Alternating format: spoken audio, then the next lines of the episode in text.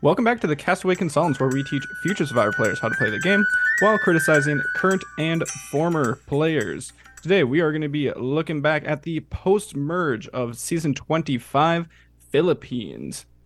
I am one of your co hosts, Josh Wessler, joined today by two other fabulous co hosts, if I do say so myself Derek Kubicek and Ryan Stacy. We are fabulous. Two of the three are fabulous. We'll let you guys decide which one is not.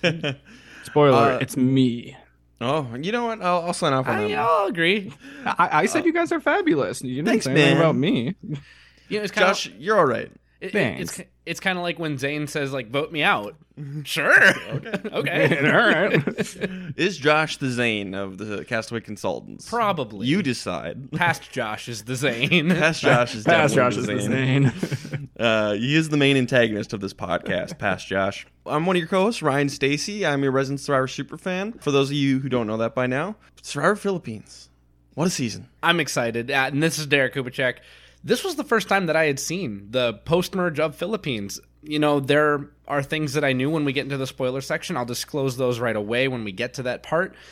But I didn't know how we got there. And let's just say there are certain players in the post merge of this season that I have grown to have a completely new appreciation for. And I'm excited to talk about that as well. And I think I'm going to end up siding with one of our other co hosts on this very hotly contested topic within the Survivor friend group. And uh, the other person is officially outnumbered, outgunned, outmanned, uh, and, you know, They can that's suck just- it. That's just the way it goes sometimes. It happens. It happens. It's It happen. It happens to the best and the worst of us. We'll, we'll get we'll get to it. And Josh, you are our memorability consultant. yes, I am. If you listened along in the in the pre-merge, which I hope you all did, I first watched this season back in July of 2021. So a grand total of I don't know how many months that ends up being. Basically a About year and a half. 18. About Yeah, 18, yeah. basically a year and a half. So I am officially only watching the premiere, the merge, and the finale episodes here, two of which we're going to be going over.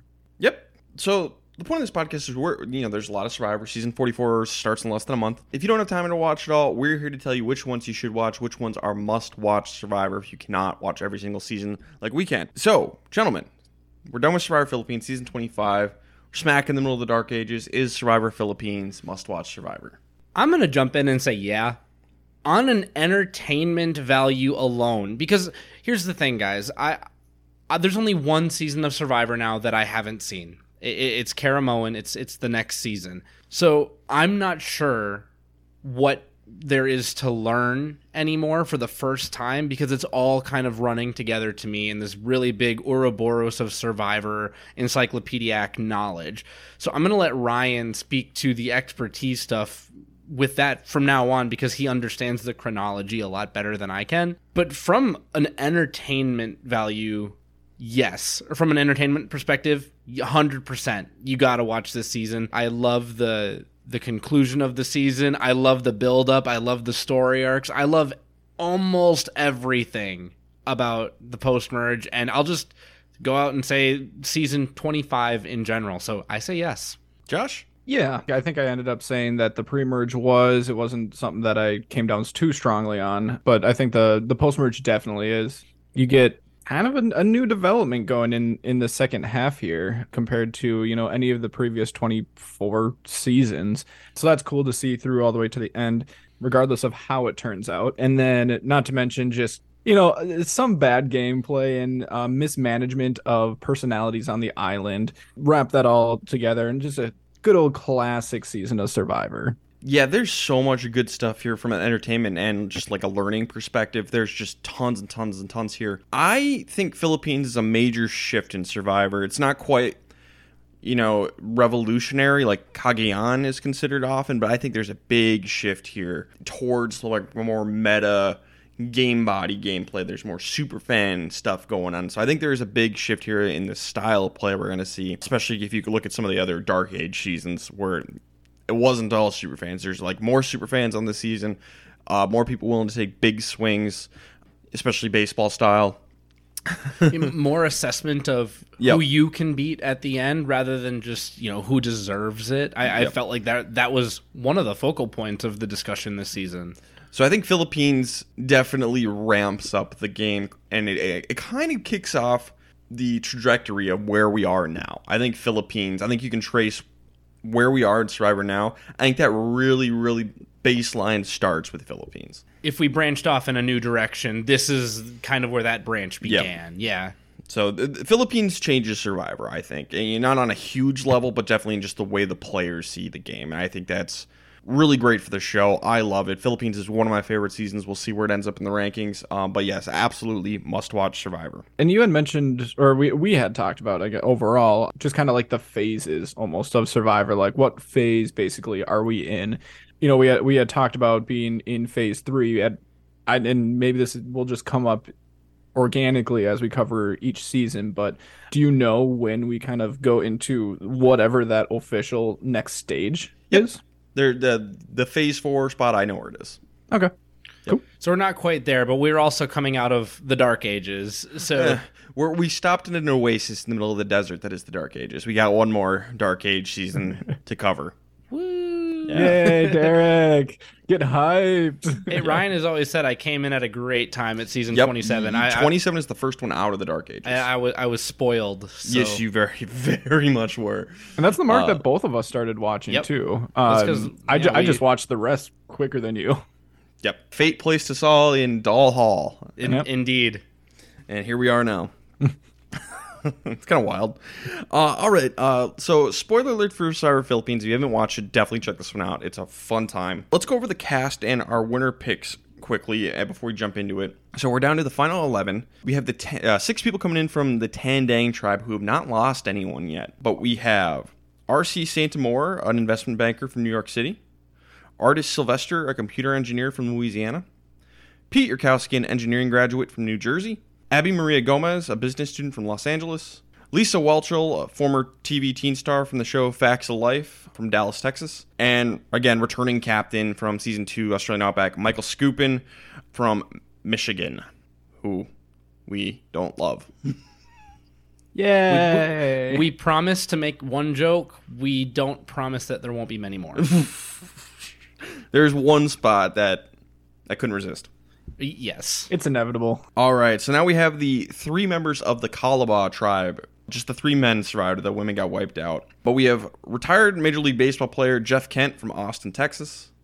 We have returning captain Jonathan Penner, returning from Cook Islands and Micronesia from Los Angeles. And Carter Williams, a track coach from Kansas. And finally, we have our two surviving Matsing players. The rest of the tribe got decimated. We have Malcolm Freberg, a bartender from California, and Denise Stapley, a sex therapist from Iowa. A stone's throw away. And it's really funny because, you know, she's from Cedar Rapids, Iowa, which is, I was living in Iowa when the season aired and boy, like 40 minutes away from Cedar Rapids. So, So you could have gone and said hello. yes, that would have been kind of weird, but Scheduled an appointment. scheduled an appointment and said hi. Been at the watch party. Yeah, that would have been fun. The whole town of Iowa. The whole town of Iowa. The whole state of Iowa. so no, I like yeah. Town of Iowa better. The whole town, town of Iowa. So I, I suppose we can get into the spoiler section now. So uh, you know, goodbye, three, two, one. Denise is going to end up winning here, mm-hmm. and to let everyone know, I watched season forty. I knew Denise had to win, and it was either this season or next season, and I was pretty sure that it was this season because I'm also aware vaguely of the person who wins next season. Because how can you not be? It's kind of a Survivor meme and has been in the community ever since Reddit became mainstream. They've been a meme on Twitter as well. I don't well. know what you're talking about. So, yeah, I, I like that you guys continue to play dumb for me. I, I appreciate it. But I did know, but I did not know anything else. I didn't know where anybody else placed. I didn't know how anything else shook out. So I was, again, pretty green on this, except for the name. So let's check in on our winner picks. Uh, Josh, you had Denise, so congratulations. You got it right. I did. I'm just that talented. One of the very few seasons where I predicted correctly. Yep, and he he did watch the premiere before Winners Season of War 40. started, so I can vouch for this. Uh, I, I think we actually went uh, and got I don't know dinner or drinks or something like that, and like you specifically asked me who were my winner picks for like the four seasons that I had watched just the first episode for, and I rattled them off, and I don't know. I think I got actually like two of them, but Yeah, I want to say you, didn't you get Sophie right or something like that too? no. Oh wait, I remember. I remember. We'll we'll talk about that in season twenty six. Oh,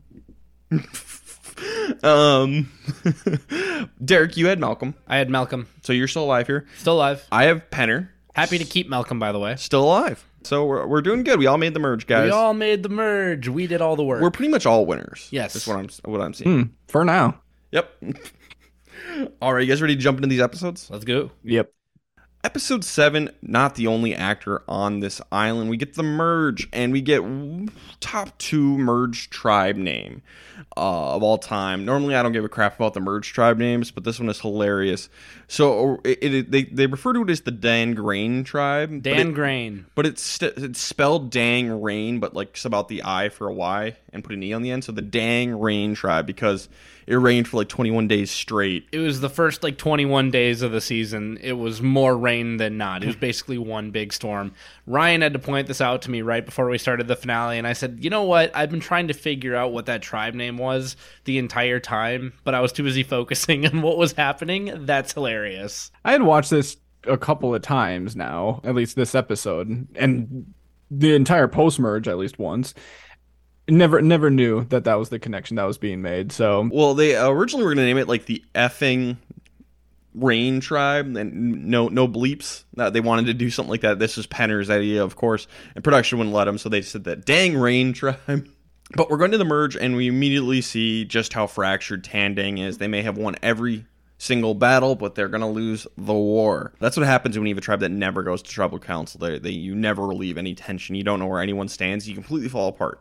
We talked about this even before the merge in our season. Was it 41? Yep. Podcast. We were talking about it because that was uh, the Blue Tribe, the Luvu Tribe. and they were fractured. It, it ended up working out for the Luvu tribe. Uh, like two of them got to the end and one of them won, but they are the exception to the rule. Yeah, and they still had the inclinations. They still Yeah. had the the wants. They want, you know, Erica was going first. Yeah. hourglass advantage happens. Sydney went first at the merge, so the, you, they still lost one. There was still tension there, and we have that here. RC and Skupin around the outs, and they want to flip and join Kalabaw. Great, that's awesome for the like eh, because it's Jeff, Penner, Carter, and then Denise. They need two people to flip and join them. Great, we got Skupin, we got RC, awesome. Except Jeff really just wants to take Penner out. Jeff, come on, man. He he's so focused on Penner, taking Penner out, and it's going to cost him dearly. And this has been nothing new since the beginning of the game. He's been that focused the entire time. So I, I recently watched the Adam Sandler movie, The Longest Yard, and there's a part when the guards are playing the inmates where the inmates they're just locked in on the guard that hurt them, and they start losing the game because of it because they just want to get revenge on that one person. And here's Jeff Kent, who's just locked in on Penner. Like I, he's got the blinders on. He's seeing red. Even though Penner's like, wouldn't it be great if we worked together?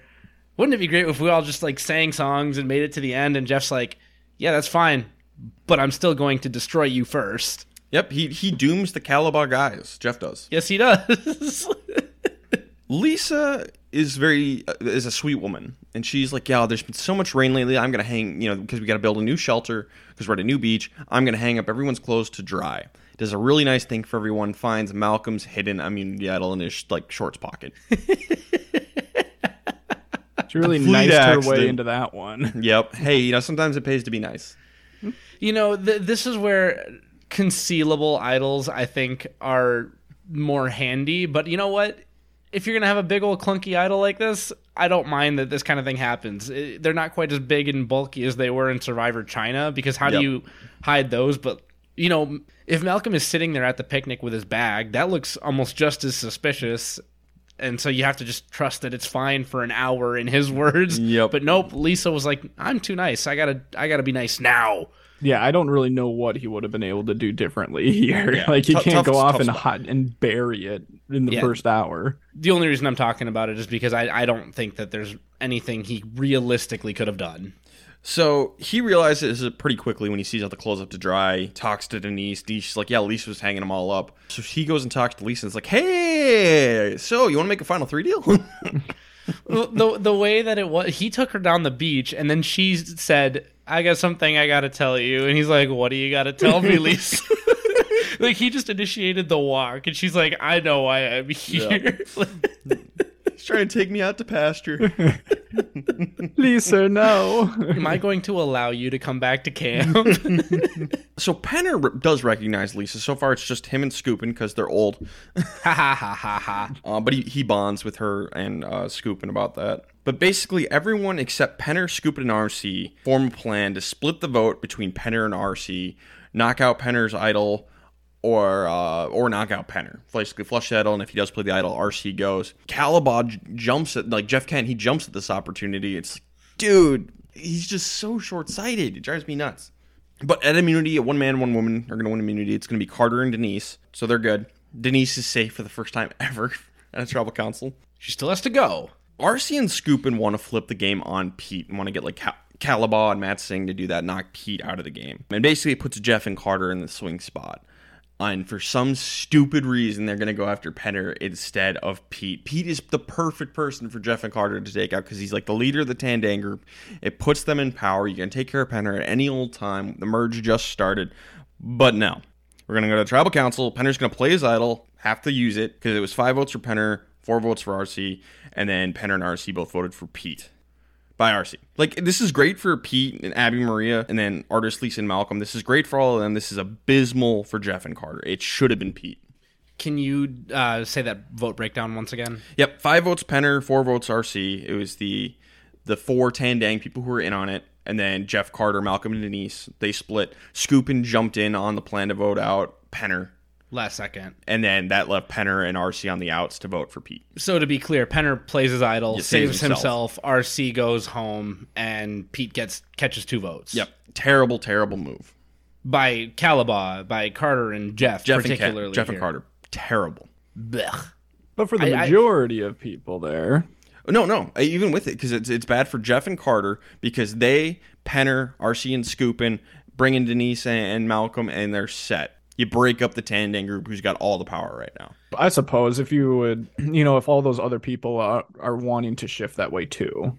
Even if you don't have Malcolm, you still have the three Kalabaws plus Denise plus RC plus Scoop, and that's six. Well, because yeah, these were three tribes of six. We've got three initial Kalabaws left, two Matsing, so they're still outnumbered together against original Tandang. So even if Tandang is fractured, you jump on the opportunity to at least even those numbers out. I understand if you maybe even want to do something next vote, but I'd try. I'd try to get through two. Get get the numbers. Bring Malcolm in with Denise on Kalabaw, and just pick off Tandang. Just a couple of them. Just a couple. especially now and, and you know they're going to realize that a bunch of the Tandang people suck it's enticing you want to bring them to the end but you know you, you at least got to get your foot on the ground and have that opportunity and jeff and carter blow it And and the reason that we're talking like this, when you watch the show, you know how fractured Tandang is, but until they've gone to a tribal council, they can just assume that that's all just smoke and mirrors. At least if I'm not on Tandang, I'm assuming that that's all smoke and mirrors. Um, Eh, maybe until i meet abi-maria you know, even then though, you know, people have found way. Uh, Boston Rob worked with Philip True. until the end, uh, so I would assume that that could be. Oh wow, they really want to take her. She, they're definitely not going to vote her out. Sure.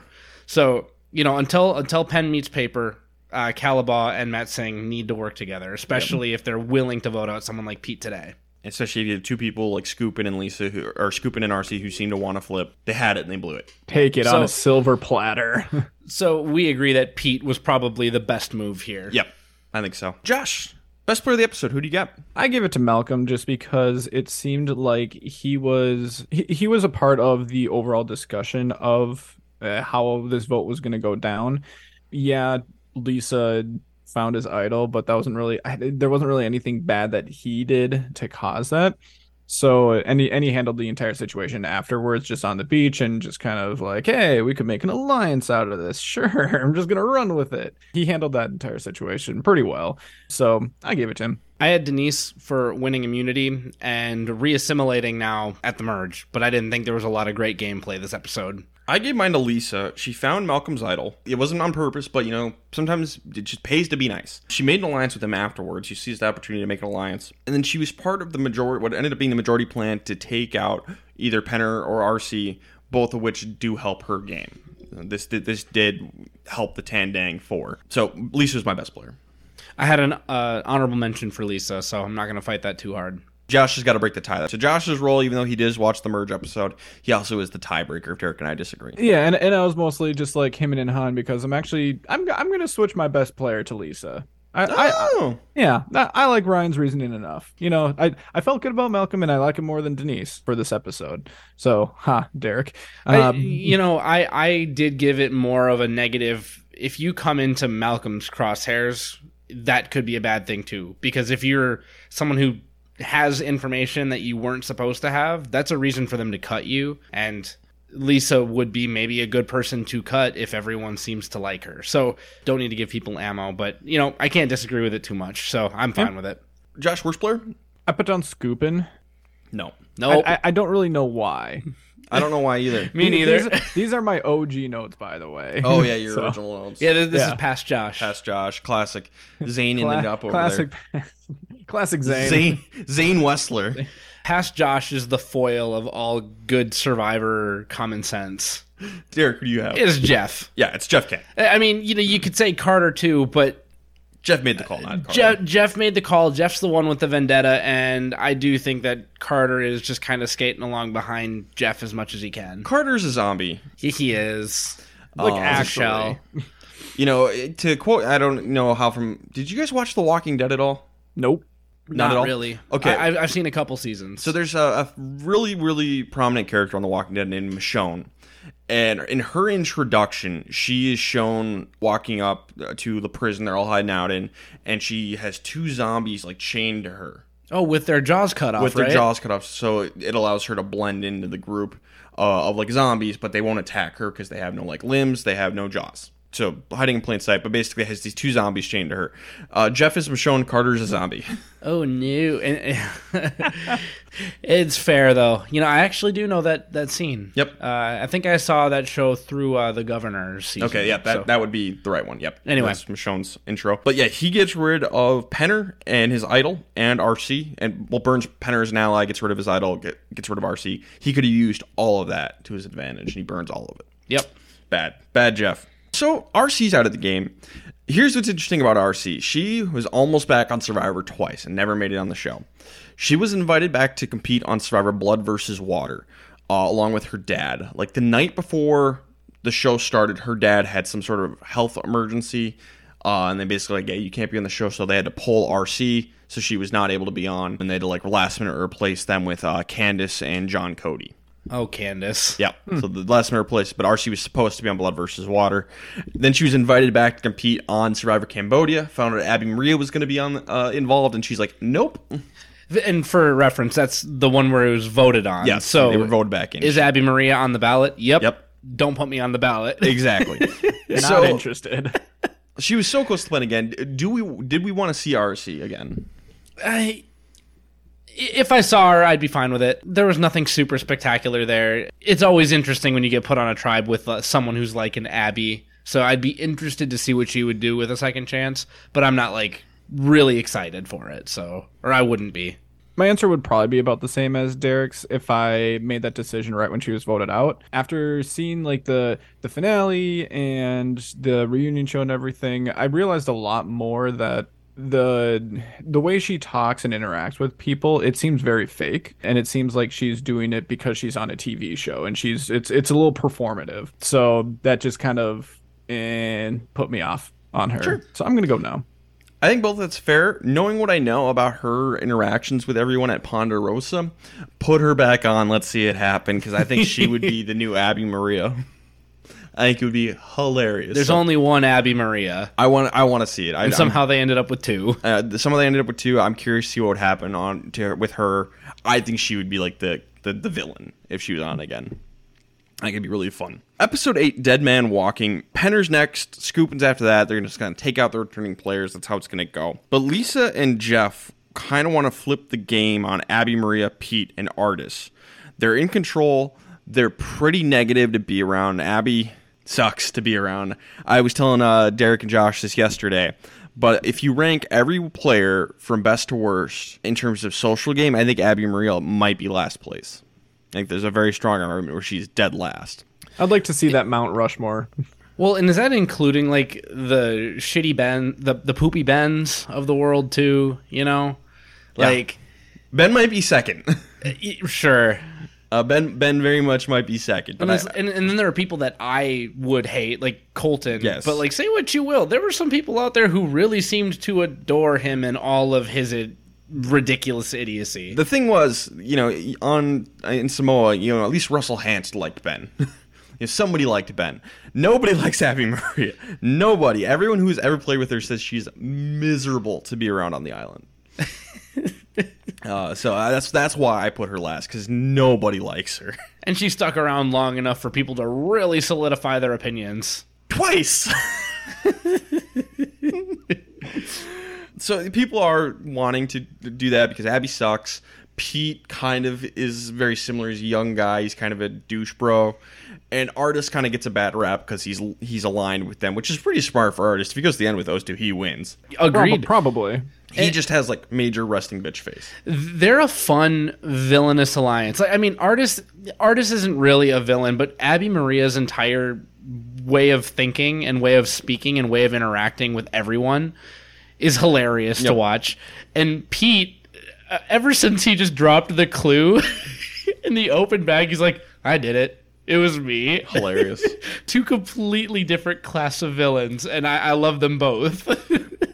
so final 10 this is when i like to do my ranking of who, who's most likely to win the least likely to win if you if you matched them all up. So let's let's talk about that right now just so we can get a, a look at where this is. Most likely to win is Abi-Maria. yes. Um so i have malcolm and denise at the top and at the reunion show they did they said denise to beat malcolm. I don't know if, how much i buy that one. I don't know if I do it. E- yeah. I buy it either. but they are one and two. Yes. easy.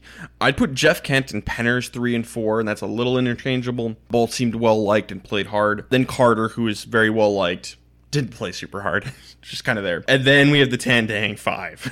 Everybody then tandang. Lisa's at the top of the list because people at least like lisa. Then artists then pete then Skupin and Abi-Maria. So Skupin and Abi-Maria are the two people I don't think can win anymore. And I honestly have no big qualms with that ranking. I think I might put Elisa above a Jeff Kent just based on what I saw on the show and how people were interacting socially, but I wasn't there. Yeah. Yeah, I Uh, feel so- like I, w- I feel like I would move Lisa up a couple of spots in that. People were pretty frustrated with Lisa. And that's not something that came through on the show, Yep. so I'm I'm I'm going to trust you if you say it. Uh, but like I said, just based on what I saw, I would have bumped her up with no other knowledge. people didn't really respect Lisa's game at all until the final tribal council when there was like, oh, Lisa revealed some things that she did, and then people were like, okay, not enough good enough to win, but you know, you're not you're not terrible. Yeah, you're not nothing. But she was kind of like, eh, whatever. So, but that's where we're at. Basically, that Tandang group is just a mess. Take any of them to the end, you'll win. And honestly, they should all take each other to the end. including them. They, they are not exempt from this. Yep. So Malcolm, Jeff, Denise, Lisa, and Penner, they all win reward. And on reward, Penner, he's got nothing to lose, so he's just gonna lean into how much Abi-Maria's group sucks. It's like, God, they're just terrible people. I would hate to play the game with terrible people. It's just a lot more fun to play with people who are just like nice and good. well, Penner, Penner doesn't care. No, Penner doesn't care. I think you take Abby and Pete to the end in a heartbeat. Lisa kind of like reconsiders switching because she was she was kind of in the middle. She was like thinking about switching, but she's like, if I go to the end with the Tandang Five, I, I- I'll beat them all. yeah, Fair. Th- honestly, this is not, and this is why I, I, I don't want to get too into the weeds on this, but this is what Sandra did on Heroes versus Villains. Give me a reason to go with you guys, but if you're not going to give me a reason to like go with you guys, I can beat these people. Hmm? So I'm happy here. Just give me one reason. It's a good assessment by Lisa. and so she needs Skupin to stay with the group because he still wants to kind of leave. So he tells Skupin about Malcolm's idol to get him on board. Like, hey, we got to take out Malcolm and his idol. Cool. By the way, Lisa is strategizing here. Yep, Lisa. Lisa has a good episode here. It doesn't work out for her. Not really her fault. Other people blow up her game. Yes. but that wasn't really Lisa's fault. and this does actually come up in Final Tribal Council too. This Yep. scenario right here. Penner saves himself by winning immunity. So he wins immunity. He's safe. First time ever he's won. It was a great moment. Uh, he's not going home. You're not going to win immunity because I'm going to win immunity. That's right, baby. I love Penner. Penner is the best. he, he he walks up on Skupin and Lisa strategizing against him. And he's like, "Oh, you're gonna win immunity? I'm gonna win immunity. Bye." So originally the plan starts like, okay, we'll just take Skupin out. No big deal. Go get the other returning player out. But Lisa wants Malcolm out of the game. She tells Pete about the idol and basically is like, "Hey, let's blindside Malcolm. He'll never see it coming." Great plan. Malcolm is the biggest threat on the board. Agreed. Across the board, he super well liked socially. He's been with Tandang now, so he's a threat to get their jury votes. He's strategic to boot, and he has a hardware. He's idle. Plus, he's super nice. Yeah, yeah, exactly. He is the triple threat of triple threat. He's he's got the Denise connection with the Calabas. Mm-hmm. Like he's got to go. And by the way, that's going to be the rest of this podcast. Denise and Malcolm got to go. Yep, Denise is- and Malcolm got to go. Every single vote is be like, you got to vote on Malcolm or Denise. That's all it's going to be. You could just stop listening right now. Don't actually though. Lisa tells Pete. Pete immediately goes to talk to Malcolm, like, "Hey, do you have an idol?" Because Lisa says you do. and Malcolm's like, "No, I don't have an idol. That's crazy." And Pete's like, "Ah, I thought so. Uh, you don't have an idol." And Pete completely buys this. What an idiot.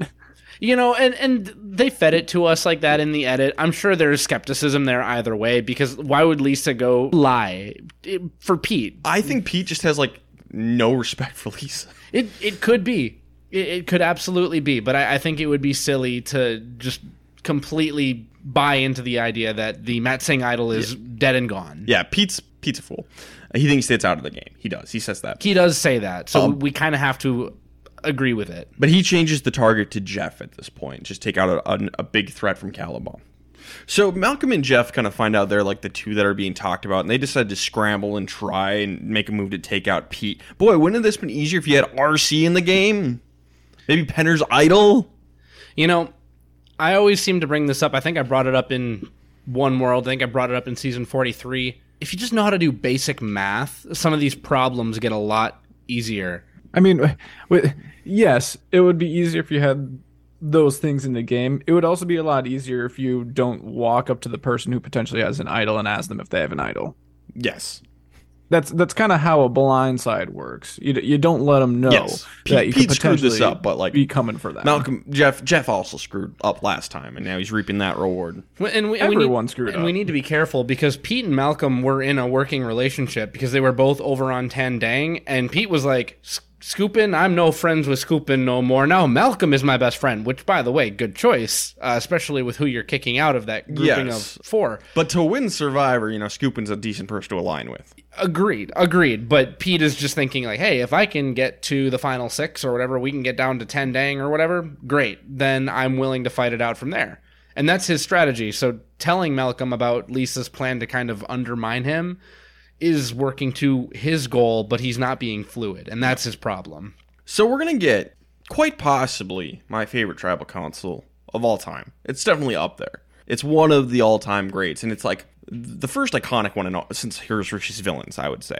So it starts off. We got a whole bunch of stuff to talk about here, but Malcolm calls out Lisa for trying to take him out, and Lisa immediately owns up to it, and she's like, "Yep, that was my plan. Got destroyed. What do you do?" Abi-Maria is like, "Hey, Malcolm was in our alliance more than Skupin ever was. Lisa, I don't know what you're thinking." Abi, what the hell? Wait, I'm not in your alliance. First of all, not accurate. Malcolm whips out his idol and is like, I'm playing this tonight.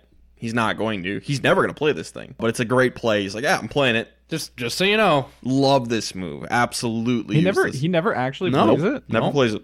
Abi-Maria decides to whip out her idol for some And reason. By the way, no, no, there was not even for Jeff Watch. He just because Malcolm just whips out his idol and is like, "I'm not going home tonight." And Jeff's like, "Is there anyone else here with an idol tonight who just wants to bring it out into the open?" And for literally no reason, Abi's like, "Me too." And Jeff is like, "Oh wow, Didn't expect that to work. I didn't think that would work." You know, sometimes all you have to do is ask. All you have to do is ask. Penner gives a speech to basically uh, rally everyone against the Tandang group. Lisa gives a speech, be like, hey, everyone stick to the plan. Thanks, Keith. Now, and it's just it's great and we're gonna get into the votes and it is what I, I this lives in my head like i think of this all the time of this this ex- such an exciting tribal council and everyone's reaction. Jeff kent's gonna be the one to go home here. And just his reaction as his name starts coming up like he's chewing on a stick and he's just all of a sudden he gets so scared. He like looks over at like penner. I can't remember exactly who he was looking at. But the the shot of him and his head suddenly darting off to the side that is in my head. That might be the most memorable moment of the season for me is jeff realizing that he might be screwed Wow. It's going to end up being five votes for Jeff and four votes for Pete. And then Penner threw his vote on Abi-Maria just because he found her annoying and just felt like voting for her. and completely screwed up the plan to force a tie at the very least and maybe get someone to flip. Maybe Skupin would have flipped. Penner completely screws this up. Tandang sticks together. And uh, Jeff gets knocked out of the game. and thus failing at his literally one objective I want to be here longer than Jonathan Penner. the $60 million MLB player just wanted to beat Penner. he gets knocked out because Penner throws a screw you vote on Abi-Maria. throws a throws a curveball. throws a Ah. nice. and we lose Jeff in in one of the best boots of all time. Um, before we continue with Jeff here, we need to talk about the vote out confessional. well, not yet. Well, not yet. Not yet. We got one more thing to talk about. Oh, okay. Um, so the question is, was this the right move? And really, the only person who, because I think you know, Penner obviously screwed up. Penner, Penner should have voted for Pete. But then, you know, maybe if we had gotten to a tie, who f- should flip? And I think the person we got to talk about is Scoop, and unfortunately. I don't like talking about this guy, but we got to. He's kind of the one, like, you would say, oh, like, maybe he could flip because he isn't really respected by his alliance. I still don't think he should have flipped because he needs to go to the end with Abi-Maria and Pete. Th those three have to go to the end together. Pete probably wins that situation, uh, that scenario, but like at least Skupin has a chance. I think we're vacuuming. I think someone's vacuuming upstairs. So if you hear that in the background, my upstairs neighbor might be vacuuming right now. Interesting choice of time, but Eight okay. o'clock. I guess it's not like the end of the world. It's not offensively late. It's not offensively late, but Yeah. still, some people are trying to podcast. Here. yeah, come on, guys. Um, Everybody's trying to podcast. So now let's get into the greatest final words confessional of all time. By the way, folks, we're going to be doing this verbatim. Yes. Uh, I just got to pull it up here. And I'm going to read Jeff Kent's final words. you know what pisses me off? Because I think I've made about $60 million playing baseball, and I want this freaking million dollars in this game. And it's not even a million bucks, it's 600 grand by the time Obama takes it. I'm a Game 7 World Series loser. You know, I played in the biggest games in the world and the worst games in the world, but this just sucks. End quote. Now, Very good. You know, I understand that there are going to be people out there who don't appreciate the political side of it. yep. Whoever was president at the time was going to take 40% of your million dollars. But just coming from ex MLB baseball player Jeff Kent, worth $60 million, talking about how he's a big loser already, but this has got him pissed off. Legendary. And I think it just helps because this was uh this was 2012, and just the when Obama gets hands on it, like it just fits that time so perfectly. We are smack dab in the middle of the thanks Obama era. Yes. And some of Thanks, our listeners might not even get that joke because you were just a little too young at the time. Yep. Like back in the day, if the cookie was too big for the glass of milk, thanks Obama. Yep. And you know what? Jeff means it literally. Yes, yes, he he literally means thanks Obama, but So in real life, Jeff Kent kind of sucks. Like he's not a great person. Man, oh man, I love him on Survivor. they, they can still make great TV. Great TV, and this will forever and always, I think, be the best final words of all time. This is number one. Hmm. I, I enjoy Wow. it greatly. I wish I've been. I, I wish I was ranking it this entire time, just so I know. Yeah, we should go back. We'll do a podcast. We'll rank every final words of all time. there you go. That'll that'll be the next time through. Yeah, yeah, no, yeah. When we- we'll rewatch the entire season. Well, welcome back to the Castaway Consultants, where we're going back and listening to every final vote out confessional and ranking them from worst to best. I'm one of your three co hosts, Derek Kubachek. I am 65 years old. It's gonna take us that long to make it through everything. So let's get the best and worst player of this. Uh, just um, my favorite episode of the season. This is my favorite episode of the season. I love this episode. Uh, for best player, I have Lisa Whelchel for realizing how perfect Tandang would be to go to the end with, trying to take out Malcolm. Gets blown up, not her fault, but she pulls the alliance back together to help take out Jeff. All right. Well, I know Ryan's going to disagree with me, but I actually feel pretty good about this. I have Penner as my best player of the episode. I know that he throws just kind of a I don't care vote on Abi-Maria, but ultimately, Jeff was clearly never going to work with him. And even if it was necessary, it wasn't going to happen because Jeff had the blinders on. Penner saved himself by winning immunity, his first individual immunity. Jeff goes home, which ultimately doesn't hurt Penner long term because that's one the the most vocal voice left who wants him gone. And he used this episode to grow closer with Lisa and Skupin, and now he can work with Carter and Denise and Malcolm going forward. That option is still open.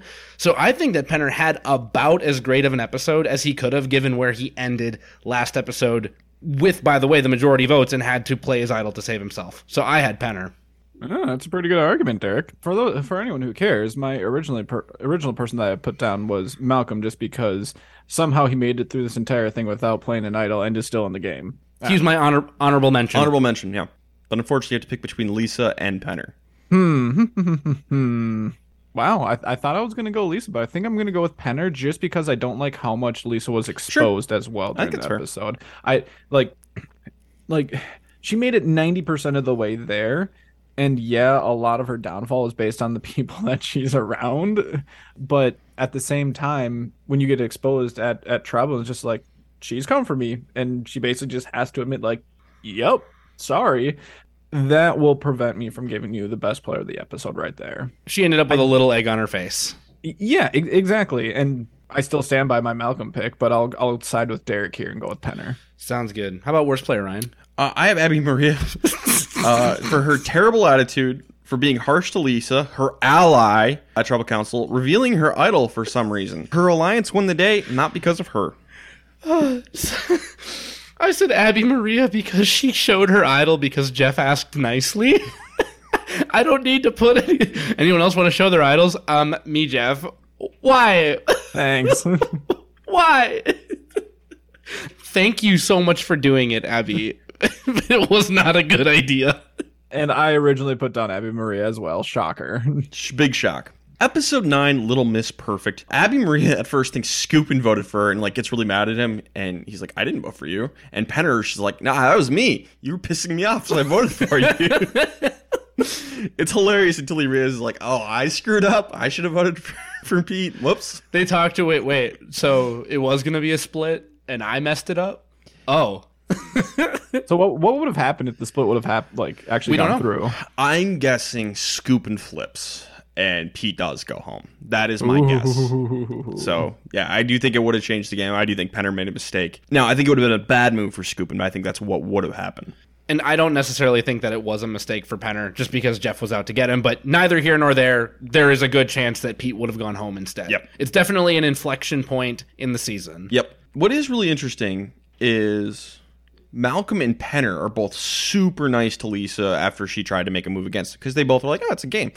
No, no, no worries." And I'd like to think I would hope I'd be this gracious if I was out on Survivor. And Lisa like really appreciates it because her alliance is really mean to her. Literally give her anything and it'll be good. I, I'll give the most Midwest analogy comparison.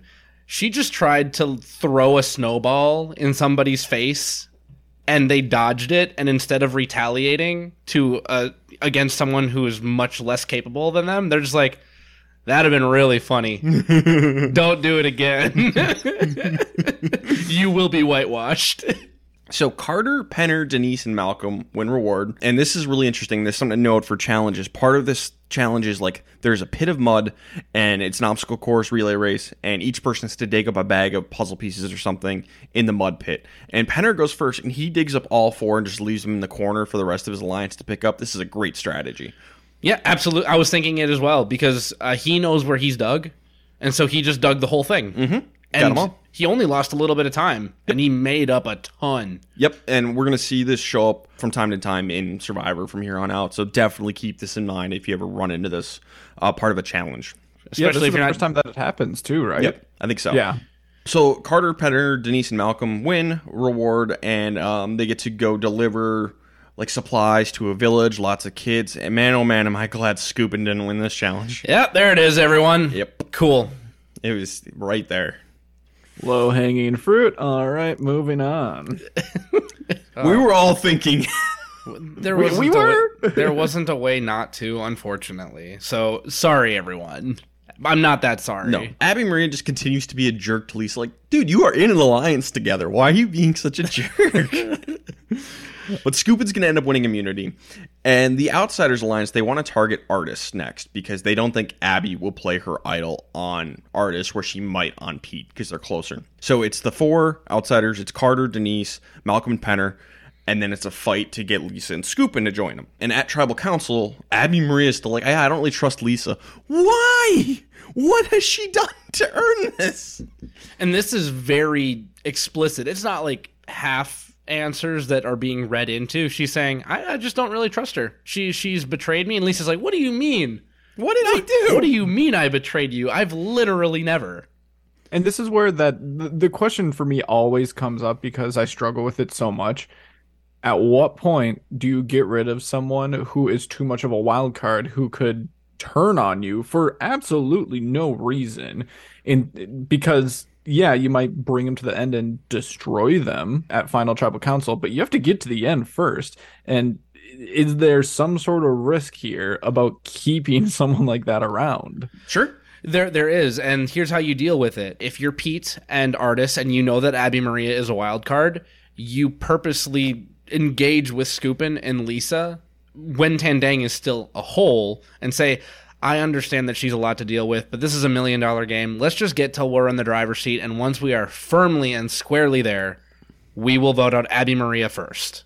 And that can be a lie. That can totally be a that lie. could be a lie, but just just let them know like, hey, I'm empathizing and I understand that for some reason you're catching her wrath, but like for the best for the betterment of our alliance as a whole, let's just get until we're in the driver's seat and then we can hit the eject button. uh, Artis and Pete need to do a better job of keeping Scoop and Lisa and RC feeling safe and not just catering to Abi. Exactly. And that's what ended up happening. And 5 against 1, like Abi might not back down, but I also think that Abi would be not that big of a liability to flip either. So, I don't know. I, I think their issue goes back to day 1. Yep. So this is all set up for Lisa to flip, but she doesn't flip. Uh, Scoop is the one who flips. It's going to be five votes for Artis, four votes for Penner. So I can't really blame Skupin for flipping here because everyone is giving him so much heat. But the thing is, he has to go back. Like taking out Artis is a fine enough move. Um, because it definitely weakens Pete and Abi's position, and Skupin needs to go to the end with those two. He can go back now, try and work with those two, and find a way to get to the end. And now they kind of have less of a choice but to go with him because Artis is gone. But he, he has to go back in order to win this, and he doesn't know that. He he hasn't figured it out. But for Skupin to have a chance, he has to. So he took out some of their power. It's not necessarily a bad move to take out Artis though. Artis can beat Skupin. Yes. So as long as he whittles it down to the end, but ends up with a Pete and an Abi or something like that, or a Lisa and an Abi, he has a chance. Uh, that is his best and only chance. Uh, so you know, as long as he does that, but to to put everyone who hasn't watched season twenty five recently in the mind of Michael Skupin, ugh, we got several confessionals from him in this post merge where he said, "Everyone says that Malcolm can beat me at the end." But I don't know about that. Like he's like quoting Sandra. Everyone says that Denise can beat me. I don't know about that. That just shows you how aware he is He's of the completely situation. unaware. Abi-Maria's going to call him an idiot once and a moron twice later on. She's not wrong. She's not wrong. And you know what? You love to see it. I I did. I did. I loved to see it. Who would have thought that we would have been on Abi-Maria's side here? Uh, dude, let's get this out of the way with. I am like the world's biggest Abi-Maria fan. I love Abi-Maria. She's one of my all-time favorite players. I, I cannot get enough of her. Put her on every season. I am a huge Abi fan. You know, and here's the thing: just because Abi is a horrible Survivor player, she she has strengths, and sometimes just saying like does. Barty Crouch Jr. was an amazing teacher at Hogwarts, was he not? He's the best defense against the dark arts teacher that Hogwarts had during Harry's entire stint there. Eh, maybe Lupin. Y- Maybe Top two, though. But I mean, you know, availability is the best ability, and Lupin was gone like months at a time. Sure. Uh, so Barty Crouch Jr. was an amazing teacher, and Abi-Maria was 100% right about Skupin. And you know, well, I'll talk more about Abi-Maria later. I'm always down to talk about Abi-Maria. She's the best. I disagree, but that's Josh, you're wrong. I, I've had enough. Give me more. Three-time player Abi-Maria. Let's go. Uh, Derek, who did you have best player of the episode? I said it was Penner again, mostly because again he was vulnerable here, and he saved himself by really appealing to Skupin on the returner side of things. Because everyone thought that Skupin and Lisa were this voting block, even though they're you know not in name, but they were going to go together if they were going to go. Lisa ends up staying pat, and you know Pen- Penner was working both of them. He didn't get to Lisa, but he did get to Skupin, and he he appealed to his ego well enough that he did jump over, and they got Artis out. So I said Penner because I, I felt like he was the driving force behind that flip. Yep, I agree completely with what Derek said. I also had Penner written down. All right, how about worst player? I said Abi-Maria because she's a loose cannon that can't be trusted. I also agree with Derek. Shocker, so did I. I feel like this is going to be common. Worst player, Abi-Maria. All right, episode 10 Whiners are Wieners. Well, and, and I want to. I have one Oh, more note I wanted to say about Sure, this. go So, ahead. You know, we already talked a little bit about Skupin, flipping here. Is it good or bad? And so I always, I, I have the Spencer Bledsoe quote in my head because it's one of my first seasons. Flippers never win. So I have a note. I'm not. Sh- I'm still not sure that Skupin, flipping this early was a good idea, but Lisa not flipping. Despite everything that has happened in the Tandang Alliance, should let Skupin know that he is probably fifth out of five on the leftover Mm-hmm. Tandang Alliance, which is another reason for him to hop over. I just wanted to make sure I at least talked. and I do that. think he knows he's fifth in that group. I, think, he, does, know too. He just he's betting on himself to be able to withstand it. which is bad. Not not a good plan. Uh, episode 10 Whiners are Wieners. It's everyone against Abi, Maria, and Pete. Even Lisa's like, yeah, Abi, I'm not going to be in alliance with you anymore. By the way, my favorite quick quip from the season is uh, "Whiners are wieners." Thank you so much, Denise. I'm going to use that almost every day in my life. Malcolm, Carter, Pete, and Abby Maria all win reward, and Malcolm immediately is like, "Hey, no, no strategy talk today. Let's just enjoy the reward because he doesn't want to hear about it from Pete and Abi." We're Love just the young guns out here having a good time. We don't need to hang out with those old people and talk strategy. We'll hang out and just just chill. yeah, the geriatric tribe. So they get back to camp, and Abi-Maria will not shut up about how great the reward was. Like she goes into nauseating detail. It's it's just like embarrassing. We've talked about this before. Who was the the first person to come back and just Nalia is like the most famous one I could think of. yeah, where it was just every excruciating detail. Don't do this. No, no one likes this.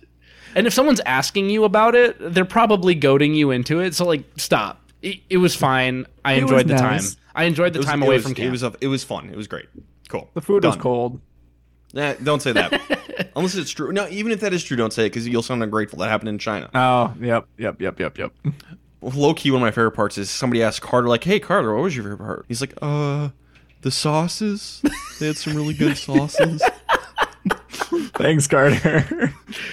And now to Ollie with the weather. I like the sauces. ah, thanks, Ollie. it's raining. I don't know. It, it just feels like a South Park character. it does. It reminds me of like the episode where it's like the uh, class warfare. It's the ninety nine percent versus the one percent, and they're occupying Red Robin. And there's a reporter at Red Robin going, "Sir, why, why are you occupying at Red Robin today?" He's like, "Oh, they got uh, burgers and uh, bottomless fries." That's what it reminds me. Of. Josh knows what's up. oh yeah. Carter would be a great spokesperson for like B Dubs. Got good What? sauces. They got the sauces. we got good uh, sauces at Pete. You, you could say that Carter has been goaded with the sauce. Abby Maria then decides she's not going to do any more cooking because she's on the bottom. She's not going to do much more work. And again, she makes this big Abi-Maria style proclamation like, I'm done cooking. I'm not going to clean. I just don't want to do it. Nope. I'm done. Okay. I'll get firewood, I guess. Well, we'll still make rice for you. Oh, how nice of you, Denise. How nice of you, Lisa. You guys are so charitable to a woman in need. So Malcolm and Denise, they want to make a Final Four deal with Skupin and Lisa because they'll destroy them. But Skupin and Lisa are like, eh, maybe we should go with Penner and Carter instead. Fair. Fair enough. Probably. Uh, so they go talk to Penner. Penner doesn't commit. He's like, ah, let's not worry about that yet. Ah, Penner.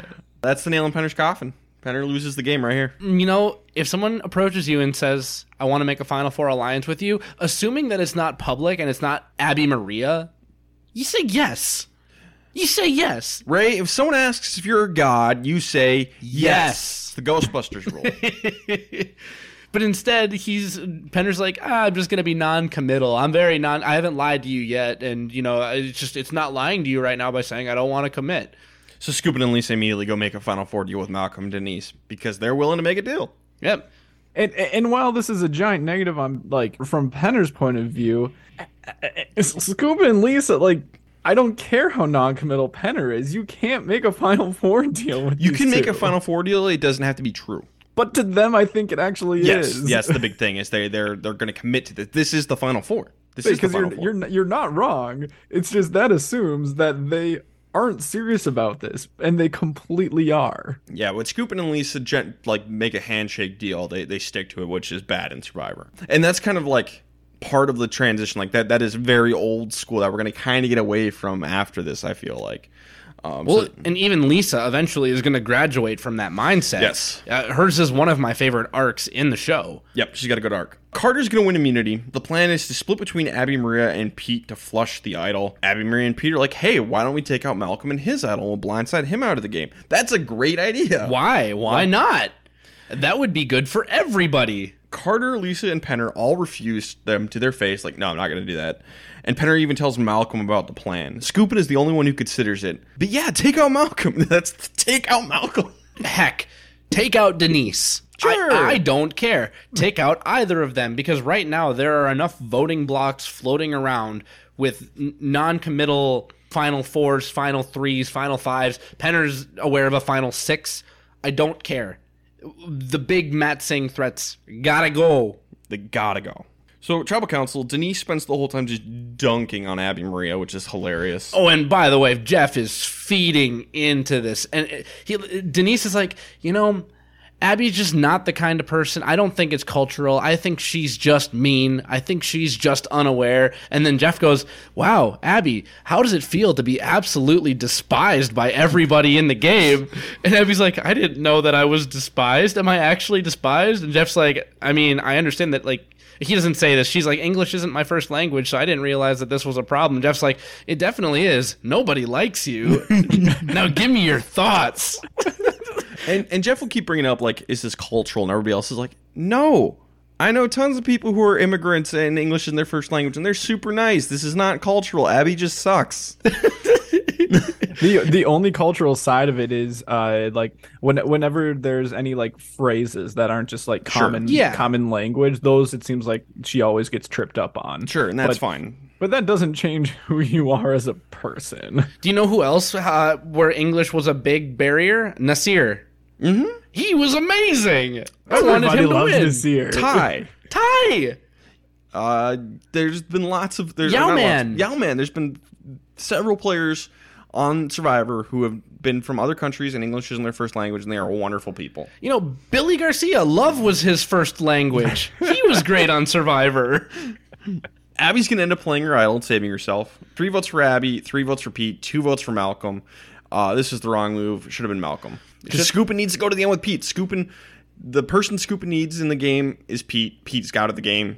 It just got worse for Skupin. Yeah. Now the only way for, in my opinion, for Skupin to be able to win is to somehow take the driver's seat over and make big moves from here on out, Yeah, and go to the end with Abi and, and still go to the end. Yeah, go to the end with the right people. the Tandang too. i mean and that and that's great and all but for everyone else is it the right move like for for like malcolm and denise obviously it is but everyone else Yeah, because Carter and, and and Penner need to get rid of Malcolm too. He's got to go. He has to go. And he has an idol, and the longer you let him have that idol, the more power it gets. Because one, Malcolm is a physical threat. He, if he walks to the final four, there's a good chance that he wins whatever challenge it is to get to the final three. There's a good chance that he wins an advantage in the game that gives him a second chance in the final four immunity challenge. So he's got to go, and he wasn't expecting it. This would have been a perfect blindside. you know, there's like one challenge Malcolm loses at at the final four, and it just happened to be the one that was the one they played. Yes. Uh, ninety nine percent of the time, Malcolm wins this game. So Pete goes. My best player of the episode is Malcolm. He shut down strategy talk at the reward. He made a final four deal with Denise, Lisa, and Skupin. Held on to his idol, knocked out Pete. Great episode for Malcolm. I said Malcolm as well. Final four deal with uh, Denise Skupin and Lisa paid immediate dividends, and then everything else Ryan said. interestingly i put down lisa i don't remember why Probably because when Penner shut down her conversation to make a Final Four deal, she went and found a different Final Four deal with people who can destroy her. But you know what? Uh. Making Final Four deals is always good. But Yes. I'm going to give best player to the person who made the Final Four deal, who can beat everyone in that Final Four. Yep. Makes sense. For worst player, I had Penner. He refused to make a Final Four deal with Scoop and Lisa. He refused to consider working with Abi and Pete, and he took out Pete instead of Malcolm. I, I have Penner as well, and you know I think that Penner has a chance against at least anyone except Malcolm and Lisa, or sorry, Malcolm and Denise. But it wouldn't hurt for him to keep someone like a Pete around because people didn't want a returner to win this game. Yep. Uh, so you know I think his ideal final three is uh, Skupin and Abi-Maria, but you know it's nice to have a plan B and a plan C, Yeah. and you know get rid of Malcolm Get rid of Malcolm. and don't be non-committal, Penner. Yes. Commit even if it's a lie, especially if it's a lie. And by the way, he's going to admit at the reunion show that this was stupid. This is a mistake. I originally put down Abi-Maria, and I don't know why, but j- because it's Abi-Maria, that's why. Yes. But at at this point, at this point, she can't win the game. So should she keep getting worse player? if she deserves it. Mm, if, if if someone else isn't making moves that actively prevents them from winning the game, Yeah, sure. Yeah, her spot really can't get much worse, so that's why I didn't give it to her in this one because Penner actually made his spot worse, and Abi had some good ideas in this episode that people didn't hook on to. But you know. P- Penner ended his game this this episode, so you know. episode eleven, Hell hath frozen over. Abi-Maria is very hurt after Tribal Council. Malcolm is the only one to comfort her, and that's why I think right there is why Malcolm would win this game if he makes it to the end because he is nice. It, it's the Fabio effect. I mean, NaOnka and Purple Kelly voted for Fabio because he was nice. Yep. Because he did nice things. Yep. Uh, sometimes that's all it takes. The people want to re- reward people they like. It doesn't cost anything to be nice, except a little bit of your sanity in the case of Abi-Maria. Yes, truth. We get the Survivor auction, and Abi-Maria is going to spend all of her money right away on the advantage, on an advantage in the game. She's just all 500 bucks down it buys it. You'll love to see it. Good job, Abi. good job. Shockingly, I, I want to throw demerits because we have to remember outside of Abi-Maria, the six people who are left were in a final 6 mm-hmm. alliance. If they were truly committed to getting to that final six as a final six, someone should have saved their money and tried to outbid Abi-Maria. But I understand, like, hey, you know what? If a final six makes it to seven and something weird happens, great. I just, You know, if Abi stays in the game, oh well. Yeah. I oh. think it, I don't think any of them are that committal committed to it. and if Abi stays in the game, oh no, someone I can definitely beat. Shoot. Yeah, exactly. So basically, uh, the immunity challenge is a, a three round challenge, and her advantage allows her to skip all the way to the final round. Yep. But she's gonna pretend it's like a double advantage, and pretend it was there was also a clue to a hidden immunity idol in here, and then she's gonna pretend that she goes and finds the idol. Really hilarious acting from Abi-Maria in this episode. It is the worst a- acting I've ever seen in my life. Velocipastor looks like a just a gaggle of Oscar-worthy performances. Like, wow, you guys gonna have to figure something out, even if I don't win the challenge today. I still have my idol. I definitely went and found the idol, and everyone's like, "Okay." Abi. Uh, There's a, there's a shot of Malcolm in the shelter with his buff pulled down over his eyes, and she's like, "You know, I have my idol, Malcolm." And he's like, "Whoa, ho, ho! Oh, good for you. Wow, that's pretty impressive. I'm scared." But you know, at least she's trying. At least she's trying. Credit where credit's due. She's trying. Yeah. You know, she at at the immunity challenges. She's like, "There's two notes in this advantage, and I don't have to read the second one. And I'm going to read the first one, reads it, and then I'm going to rip this into tiny pieces so no one else can read it. It definitely not suspicious at all. Don't be suspicious. Now, okay, to the part where we give Abi-Maria credit, she wins she does win immunity. She she bought the advantage. She wins immunity. and saves herself. Yes. I genuinely believe it. Good job for Abi-Maria. So Malcolm, Denise, Scoop, and Lisa all agree to vote out Penner. Lisa does not want to, but she made a commitment, so she's going to vote for Penner. So she goes to tell Penner what's happening. So Penner tries to get Carter and Abby Marie on board to take out Denise, and so that leaves Scoop in as the swing vote. But Lisa, come on, you you don't have to go with Malcolm and Denise. You can go back on your word. It's fine. It's it's frustrating. It is. It, it's hard to watch. And again, you know, Lisa and Skupin are kind of seen as a voting block here, and they end up voting that way. Yep. But either one of them should have flipped over. Yep. Uh, and I, I guess we can just like get to tribal council now. Because at Tribal Council, Penner's gonna be like, Scoop and Lisa, you can't beat Malcolm or Denise. Come with me. He's 100% right. But no, neither of them are gonna flip. It's gonna be four votes for Penner, three votes for Denise. I love that Penner, when he goes up to vote, he's like, Denise, so everyone can hear. Not a great move. Don't do that. Just in case she's got an idol somehow. Don't do that. But it was funny. But yeah, yeah, take out Malcolm or Denise. This is the time. Do it. So one one of the things that I noticed my first time watching is I got to the end of the season. I'm like, wow, and and this was mostly because of Final Trap. I'm like, wow, I feel like Lisa actually had a chance to win this game just based on her Final Tribal performance. Like, kind of like other people, she she impressed me and she gave more information than what I was expecting. It's really yeah, there's a couple of things in the last couple episodes that she could have done to put herself in position to win the game, but this is just another one of those things. Taking these guys out, not siding with them, she can beat. I th- I think she can beat quite a few people who are remaining in this game, not named Malcolm or Denise. The only person that is in question for me is Penner. That's yep. really it. She she can beat Skupin and Abi-Maria easy. She might be able to beat Carter because yeah. she did something. She did something. So yeah, it, it's it's bad. It should have been Malcolm or Denise here. Does uh other than Malcolm and Denise, does Penner beat everyone? Yeah, I think so. I think Penner's third, but Malcolm and Denise are bigger threats, and people don't want to give it to a returning player. They're looking for reasons not to. Yeah, exactly. Dirk, who's your best player of the episode? Oddly enough, I had Abi-Maria. She won the advantage at the auction, and then she won immunity and saved herself. And you know, she can literally vote anybody out, and it's good for her. So truth. Well, not anybody. She needs Skupin and Lisa. But yes, uh, Abi-Maria is mine as well. I also put down Abi-Maria. Who would have thought? thought? Worst player? Skupin, because he probably should have actually flipped to vote out Malcolm. I understand, like you and Lisa made a uh, made a commitment to a four with Denise and Malcolm, but Lisa can beat Skupin, so Lisa has more options, and uh, Skupin just kind of voted out one of his opportunities, and I think it was worse for him, so I, I landed on him. See, I have Lisa because she actively knew it was a bad move and like didn't want to do it and went through it with anyway just because she made a, a, deal. And for me, that's worse. So I have Lisa just because she knew it was the wrong thing to do and did it anyway. I also originally put down Lisa. Fair enough. I just thought that she was more hurt by it just because she has more potential in the game. So Penner's gone. That's my winner pick. So uh, I get to move on. I'm, I moved on at the time to Malcolm, and I stand by that decision. It's a good good swap. Yep. So we'll see how that goes for me. Episode 12 shot into smithereens. Abi-Maria continues to hilariously claim that she has an idol and no one buys it for a second. But she has also expanded her mm, her repertoire of things she's going to repeat over and over again, which is I don't see why no one wants to side with me. I don't see why nobody likes me. I don't. I, apparently, I'm an unlikable person, but I don't see why that's true. So she doesn't. I mean, shut up. I, I also don't know why no one is siding with you.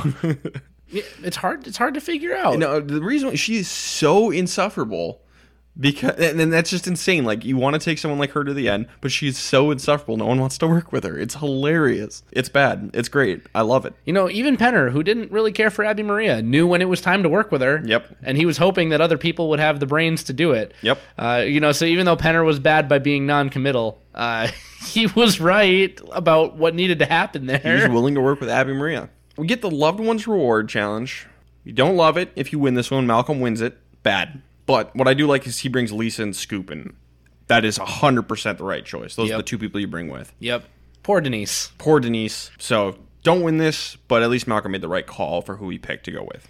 And I think Denise is smart enough to understand this too. Yeah, I think 100%. We get no blowback for it. And even so, she would be too busy being miserable with Abi-Maria to think about doing any kind of schemy, plotty revenge about it, and she never would. now there is a little bit of blowback on Malcolm because Lisa's brother is going to come visit, and he's going to get her head back in the game. Like, why don't you take out Malcolm? Why don't I take out Malcolm? That, wow, I had never thought about it like that. And so she and Skupin are like, let's take out Malcolm next. Yes, oh, Malcolm wins immunity. Whoops, whoopsies. yeah, well, whoop. can't do it anymore. And and the second that Malcolm would get a whiff of anything like this, he would play his. She got to be sneaky. It's almost like you should have done this last vote or, or two votes yeah, ago. I don't. I don't know if there's really much room to be sneaky anymore. I think if he doesn't there's win immunity, always room to be sneaky. There's always room to be. I'm, I'm, just saying he. If he doesn't win immunity, I think he's just waiting for a chance to use his idol. Yeah. So you have to be just... good enough to lure them into a false insecurity. We've had so many people voted out with idols in their pockets that there's no excuse. Well, and, you can do it. And we're forgetting about like the really obvious handcuff. Fine, vote out Denise. Tell everyone it's Malcolm. Vote out Denise yeah. Oh no, you might burn his idol and he might keep it. I don't know. but that's another person you mm-hmm. can't beat. So Carter is the obvious pick to go out next because everyone likes him. He's good at the challenges. He hasn't done anything strategically, but like he's likable, and that can be enough. Nicaragua, Fabio. We've seen it before. But everyone hates Abi-Maria so much. Like it's like a bad move, but for our sanity and our enjoyment of the game, should we just get rid of Abi-Maria instead?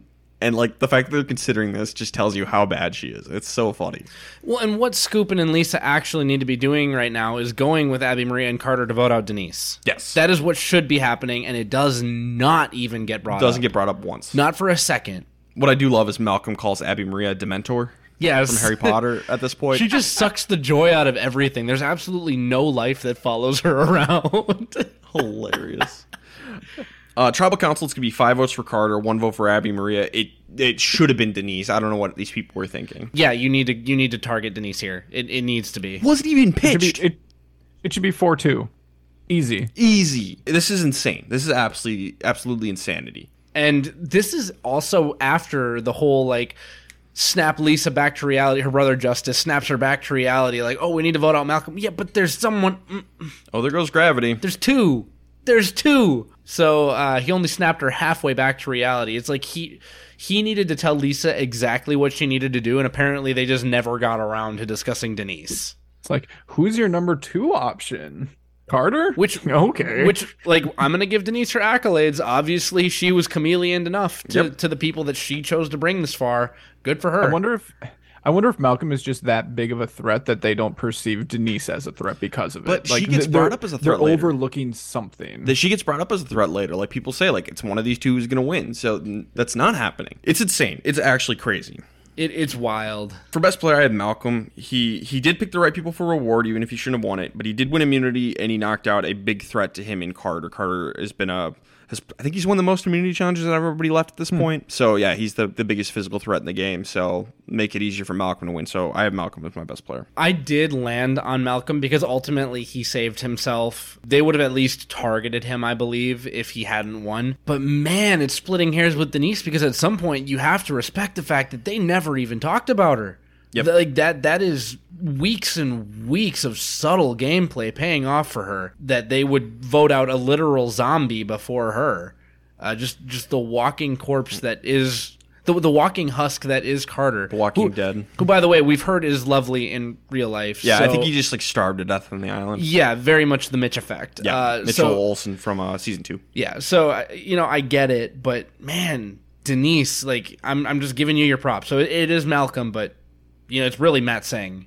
I think with Carter, with Mitchell, there's another one this happens to uh, where they just kind of waste away. I was just thinking our buddy, uh, our good friend Jordan Snyder should not go on Survivor. He's got the same body type. I think that would kill him. He's not tall like Mitchell, but he is a buck twenty soaking Right. wet.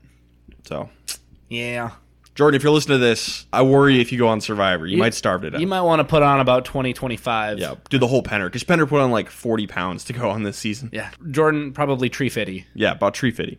about tree feeding. Yeah, I I I also had Malcolm. How about worst player? I had Michael Skupin.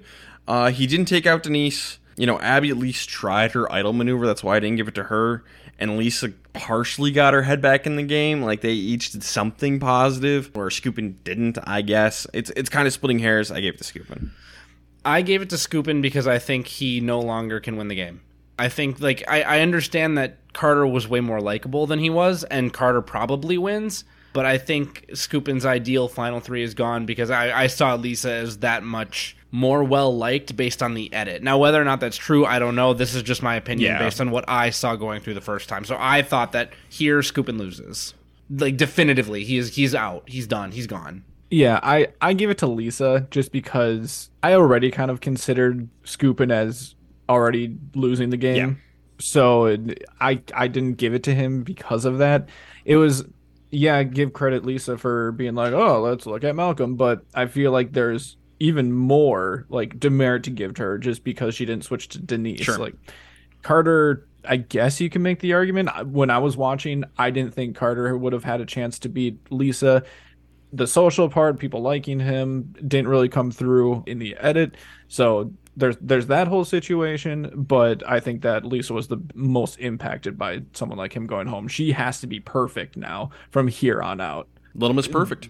She only has two people left Yep. that she can go to go to the end with. It's true. I can't fight that one. This one was splitting hairs for me. Literally everyone who didn't vote out Denise here was wrong. Yep. So I, And what what were you guys'? I said uh, Skupin. I said Skupin. So I guess it's Skupin. yeah. So I, but I can't fight it all. Lisa's a perfectly fine pick as far as I'm concerned. Yep. I don't even need you to tie break this. Like I wouldn't. I wouldn't even ask you to. I'd be like, "Eh, that's justifiable. Episode thirteen, gouge my eyes out. Abi is very still saying she's got an idol, and no, no one believes it. Still. But Skupin wins reward. He's going to bring Malcolm and Lisa with on reward. They are going to make a final three deal. Cool. Yeah, make the deal. That's fine. No big deal. Because they, they will turn on Malcolm. They are going to eventually turn on Malcolm, which is that's fine. But just make the deal. Malcolm is going to win immunity again, so he's safe. And this is the final five, and this was the last time he could play as idol, so he was safe no matter what. Really, not not not a big deal that he wins immunity. Yeah, It's now almost like you should have taken him out a while ago. yeah, now the big question for Malcolm is, you know, do you use the idol to save someone to try and dictate the game? But if it's going a way that you like it, just let it happen. And honestly, I think going into this tribal, if I'm Malcolm, I just keep my idol and I don't play it. I, I think if Denise goes home, that's good for you, and if anyone else goes home, that's also pretty good for you. Uh, Doesn't so, matter. You're winning if you get there. Exactly. So it's either going to be Abi-Maria or Denise, and Scoop and Lisa are like wearing their options. Keep Denise. To, that they come up with is like we should keep Denise because she's better at challenges than Abi-Maria, and she can help us beat Malcolm. Okay, but you have Terrible to beat both of them. They both beat you. They both have to go, and you take Abi-Maria at the end, and one of you will win, win probably Lisa. But at least Skupin's got a chance. Like what? What? Yeah, again, this is just more idiocy. Like, you're right. Denise is arguably the person best equipped to beat Malcolm at any random given individual immunity Mm-hmm. challenge. Fine. You can't beat her. They they both have to go. Lisa, Skupin, A- Abi, you're out of options. Like, I mean, Skupin and Abi are like out, out, but like, Lisa, you're out of options. Take out Denise. Denise has to go. it's always frustrating because I've, I've I can't think of specific seasons, but we've definitely had it before where it gets to this final like four or five ish area, and people start thinking about who the biggest threat is in the game, and like yeah, that might be the biggest threat, but there's also a second biggest threat that mm-hmm. can can beat you too, and they're so focused on that one person and how they can beat them in any immunity challenge that they ruin their other chances to win the game. You can't get tunnel vision. You know, it, Jeff Kent was not the only person with tunnel vision this season. Jeff was focused on Penner. They are focused on Malcolm, and they they, they forget the rest of the game. And so, I think if I was gonna, you know, be a consultant here for a moment, one thing I would wa- want people to look for is watch Skupin and Lisa's game and take note of everything they do wrong because there's a lot. That so that would be the big thing is you don't want to play like Skupin or Lisa. Well, and I, I'll bring it all the way up to uh, I think season forty-two for a second. Maryanne, she is in the Lisa spot at this point in the game, and you know what she does? She takes out Lindsay, the Denise of the season. Yep. And Maryanne wins because she goes to the end with the right people. Yep. Lisa could have done that. Maryanne, I think, very much played a Lisa style game. Very slow for different, like very slow out of the gate for different reasons. Uh, kind of got under people's skin, annoyed people for different reasons, but found a way to turn it on. Was gained some. um, not really considered a threat at all. Wasn't considered a threat, bit of a sleeper, and then comes up to the end and realizes, wait, I have a chance. I need to come alive. Talks about how, like, oh, yeah, I'd rather be at the end with someone I can beat than someone that I like, which is one of the big things that Maryanne gave at her final tribal Mm-hmm. council. But she actually got rid of the Lindsay. She got rid of the Omar. And Lisa Lisa, is not doing that. So I was watching this and I was like, I've seen the sequel where the person does this right. Yep. Yep. That's that's very astute, Derek. Well done. Thank you. And both very good final tribal councils too. Yeah. Yes. So I'll, I'll still say Lisa had a really good final Yeah. tribal. Oh yeah, she she, definitely um went above and beyond what people expected from her. Mary Maryanne just had the moves to back Yeah. up. I would make a, an argument that Lisa played a better game than Maryanne up I- I until won't. this point. I, I won't. I won't. I won't do that. Denise does ask Malcolm for the idol, but he doesn't think she needs it, so he's not going to hand it over. She doesn't need it. She should, but she doesn't. But uh, then Malcolm shouldn't have handed it over anyway. Let her go. Sorry, you got to cut her. She'll understand. Tribal Council, Abi-Maria ridicules Skupin, and it's hilarious. He's like, You and Lisa can't beat Denise and Malcolm. I don't know what you're doing. well, and then Jeff comes in, Skupin, what do you think about this? And then Abi's like, he's an idiot. He's a moron. Abi, You're can I finish? You're a moron. Abi, can I finish? no, you're a moron. You got to vote out Denise. She's right. Oh, and she's sitting there, Jeff. Realistically, I've resigned. I can't win. Well, Abi, why are you fighting? I'm not going to quit. I want to get to the end at least. I want to get to the. I want to see this thing through. If I, if I'm going to be hated, I might as well make it to the finals. Make more money that way. Perfect. You know what, Abi? As much of a reason to fight as any. That third place check, and she's hundred percent right. I am so mad for her that again these people who are claiming to be like ready to play the game don't. They don't play it. Four votes Abi-Maria, one vote Denise. Should have been Denise. This should have been Denise. Control C, Control V here. Derek, best player of the final five. That's Malcolm. You know, he he won immunity, which kept him from going home. But more importantly, he didn't play his idol for Denise. He was totally okay with the other three coming together to vote her out. He votes with Denise. Hey, I never betrayed you. But do you really expect me to play my idol for you? Nah, I'm not gonna do that. Plus, he made the final three deal with Lisa and Skupin on her reward, which I like. Yeah. Josh? I had Denise. Oh, okay. For for a fun thought exercise, because we blew through this episode really fast, should Malcolm try and take out Denise here as well? I wouldn't be mad if he did. I, I'm actually a little sad because like she played the same game. Maybe cut out that X factor because she's so likable, and the whole she's been to every tribal council. Survived He's literally he- all you know he's gonna bring that up as well, like in the coming episode. Maybe you do just cut Denise here while you can. Try and talk some sense into Lisa and Scoop, and like, hey, we really should bring Abi-Maria to the next level. Uh, and maybe he did, but we didn't see it, so I'm gonna say he should have done it. I think it depends on how confident he is in the next challenge and, you know, kind of alliance that he has going on because obviously he's just the sitting duck there with the other three. So it's going to come down to whether or not he can win a challenge. And it comes down to that regardless. That's that's what it ends up being, but I don't think he knows that right now. It and it even seemed like that in the finale that he thought that they were really actually going to side with him and vote out Denise. Exactly. So, So- why wouldn't they side with him and vote out Denise and keep him over Abi-Maria next time too? You know, and, and maybe that's what he wanted. Maybe he wanted there to be another big threat Yeah, for them I- to take out. I would think that's probably why. And, and know- that's kind of where I'm that's kind of where I'm going with it. Okay. yeah. You know, and you know what? I've talked myself into it. I think Malcolm going with Denise is bene- beneficial for both of them, honestly, because it's like, haha, you've backed yourselves into a corner. Congratulations, one of us just won. Yeah. So you know what? Good for both of them, I guess. you know, if if you want a Matsing to win, that's the right move. Yeah. Because Abi's just too tempting to take to the end. Well, and they're hedging themselves. Like, in case one of these yahoos win, like we, you know, one of us, one of us. Is is there a alternate scenario here where Denise and Malcolm pair up with Abi-Maria? I mean, they could, but I don't. I mean, maybe to take out Skupin, physical threat Skupin. I mean, they they don't need to by any means, oh. but as far as like mitigating any sort of risk of them all teaming up, like if they get together and just be like, "Hey, come on over here, Let- let's vote out that guy, let's vote out Lisa."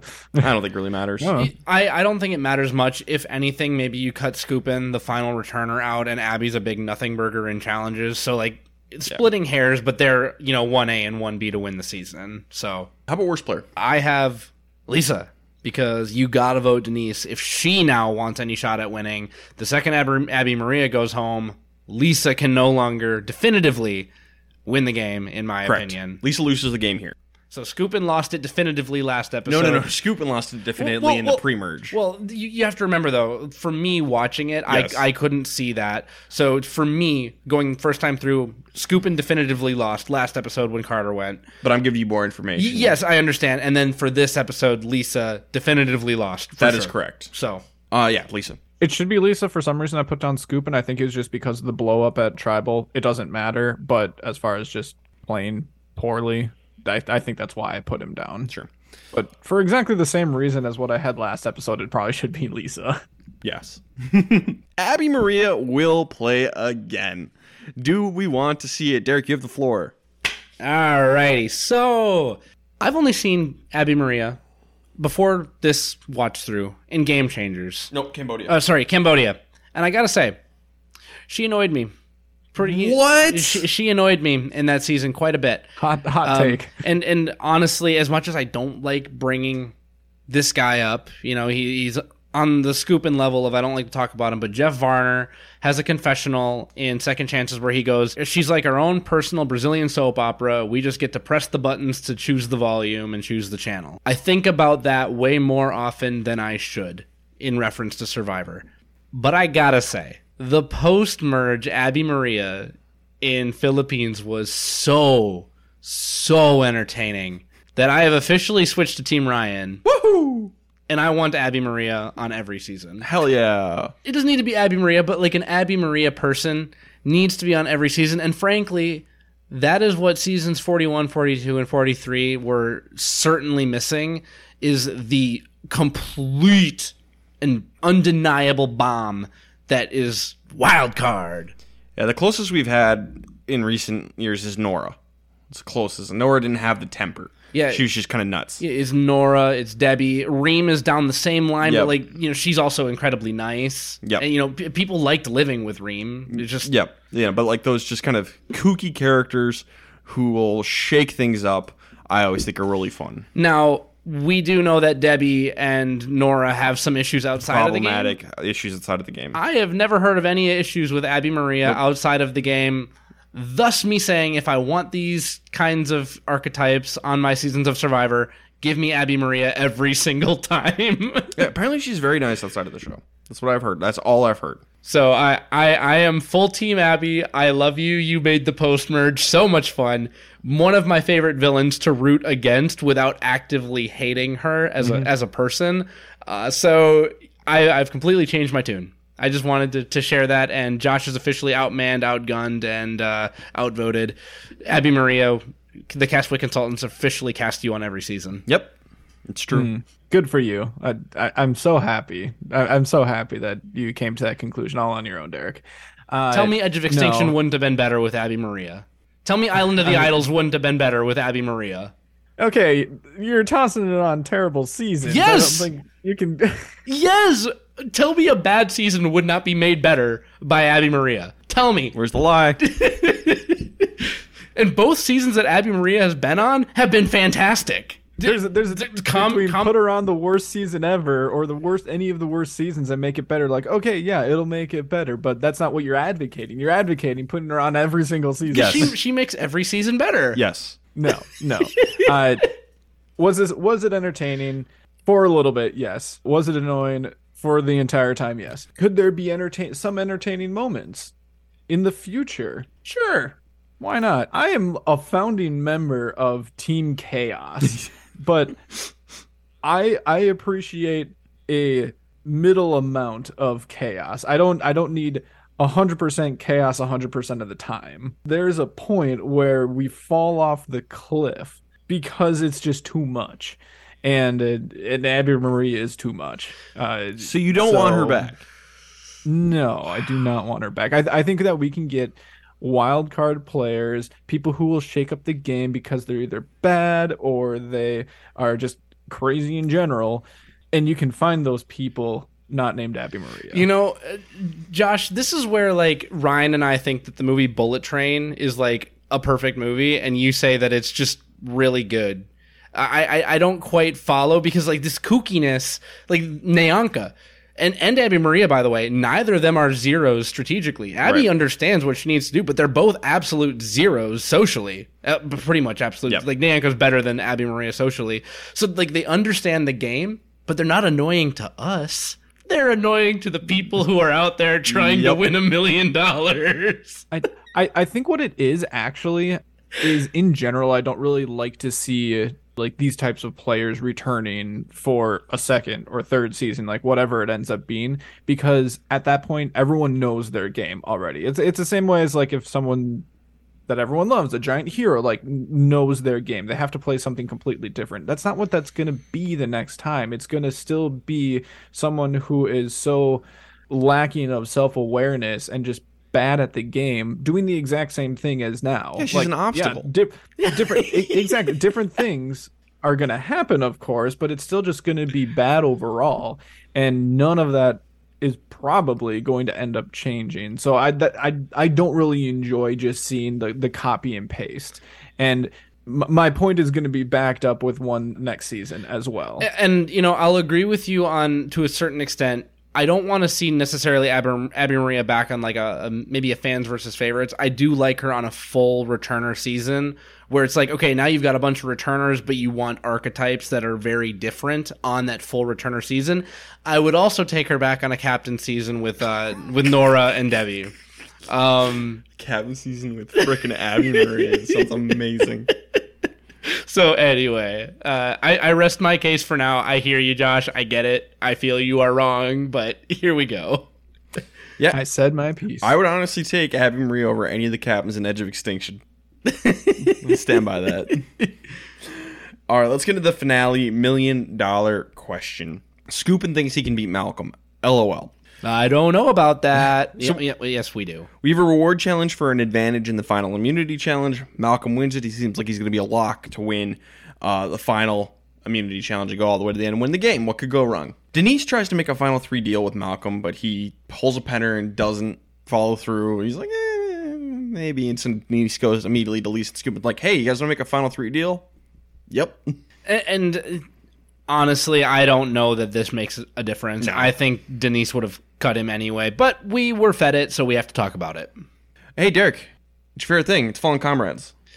I played with my kid. I grabbed him by the ankles and I shook him out, and he laughed You Got to shake the baby. hysterically. He's not a baby anymore. He is Yeah, a he's, he, he's a baby. he, he is a pre-toddler. Toddlers are babies.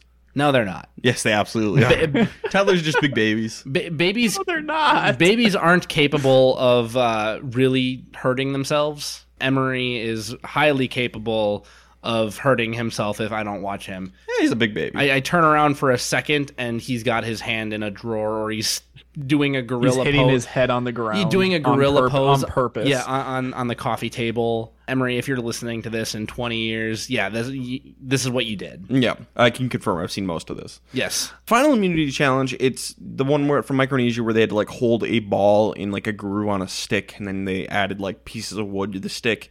And you have to push them together. Yep. Like you have to brace your Pressure. arms. Yeah. Uh, you have to have really steady hands to do this. And Malcolm's advantage is if he drops, he gets a second life.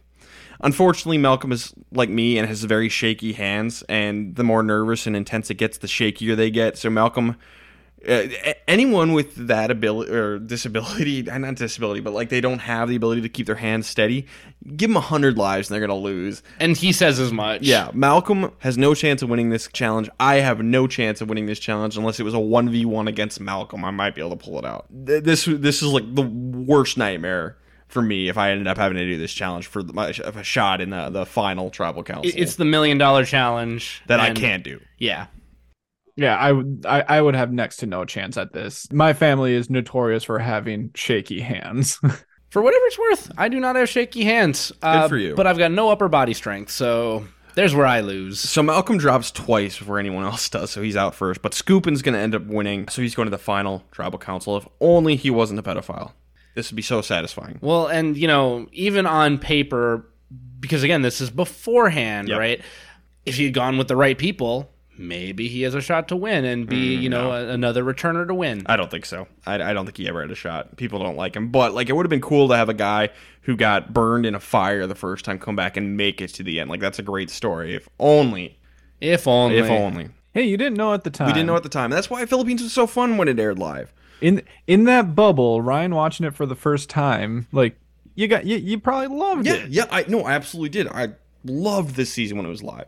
I still love this season. Ryan Ryan loved Scoop Nope. so much. Nope. No, no, no, no, no, no. So Denise works on convincing Skupin to take out Malcolm, whereas Malcolm does the opposite, but it's going to end up being tribal council. Three votes Malcolm, one vote Denise. Yeah. I mean, I guess you can call it the right move, but it doesn't really matter. Nope. It's deciding who's getting a million dollars, Malcolm or Denise. And, you know, maybe Malcolm wins in a shutout against them, and because Skupin and Lisa are each going to get one vote.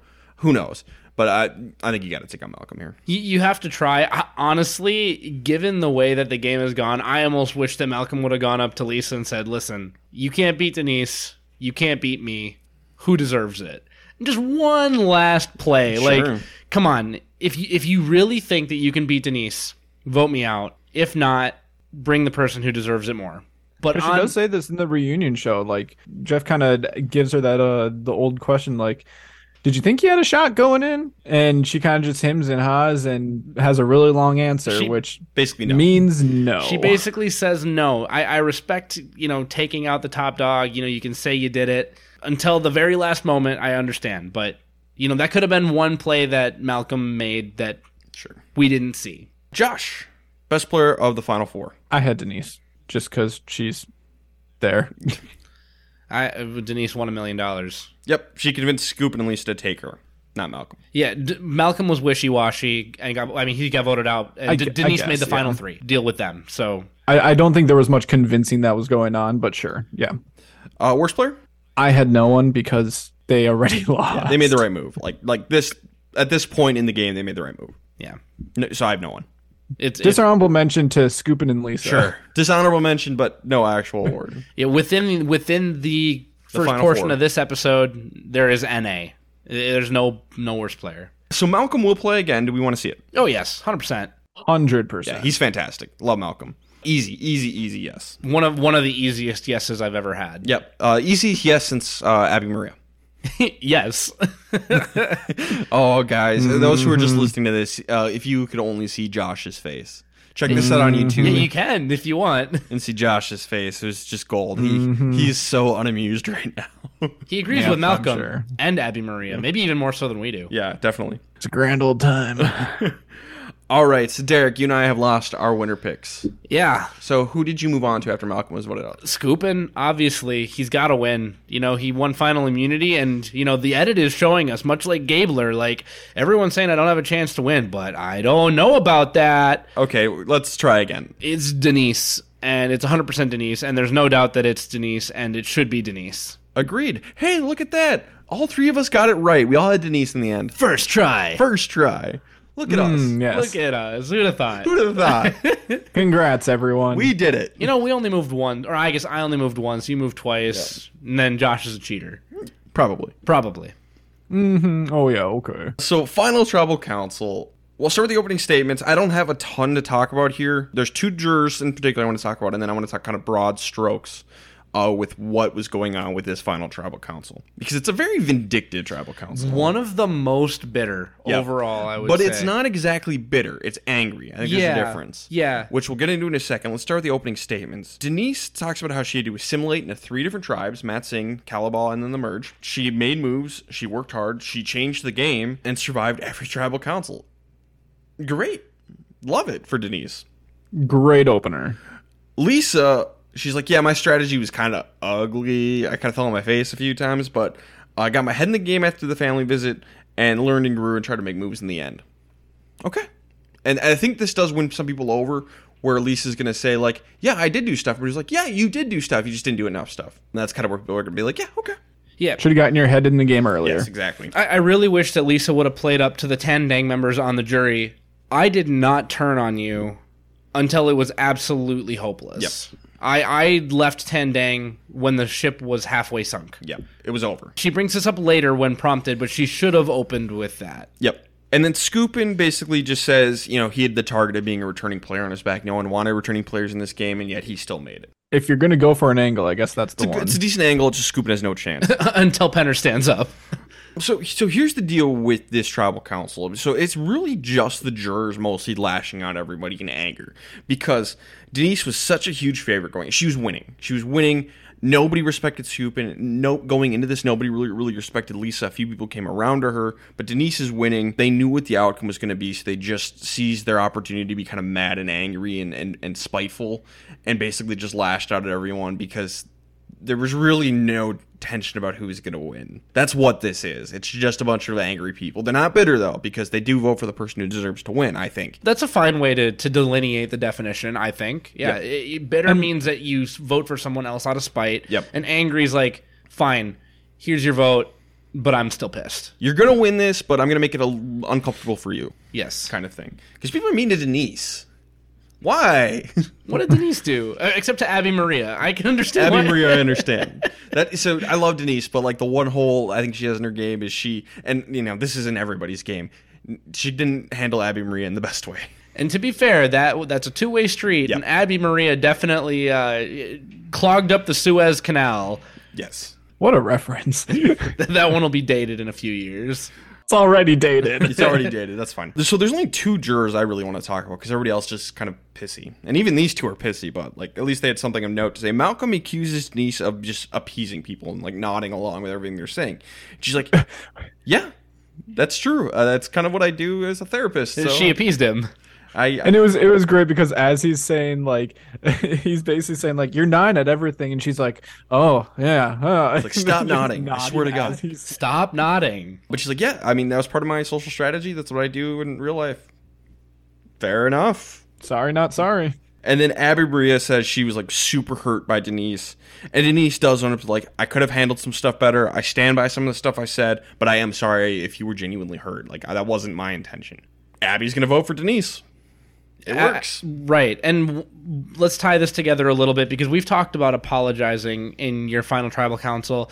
Denise did say her very first thing was first and foremost, I will not apologize for anything that I did in this game to get here. Any of her moves. Uh, Sure. Uh, well, and even I don't remember exactly how she phrased it, but when she did apologize to Abi, she said, "I could have handled everything with you better, and I am sorry if I hurt you." It was just for hurting her feelings. Yes, so that's okay. Yep, we like Uh, that. and, and we have advocated for that in the past. You can apologize if someone's been hurt, but don't apologize for the moves that you needed to make. Exactly. So it's going to end up being six votes for Denise, one vote for Scoop, and one vote for Lisa. Carter's going to vote for Scoop just because they were super close. I'm sure he regrets that vote.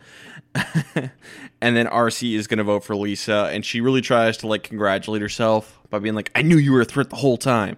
That you were such a big threat. And I knew it. I wanted to get rid of you. Good for me because I knew you were a threat." It's like, okay, RC, Well, you know, whatever. Uh, but six one one. the person who's a giant threat just got tied for a second Yeah, one vote. So who would we have voted for? Uh, Skupin, kidding, Denise. It's easy.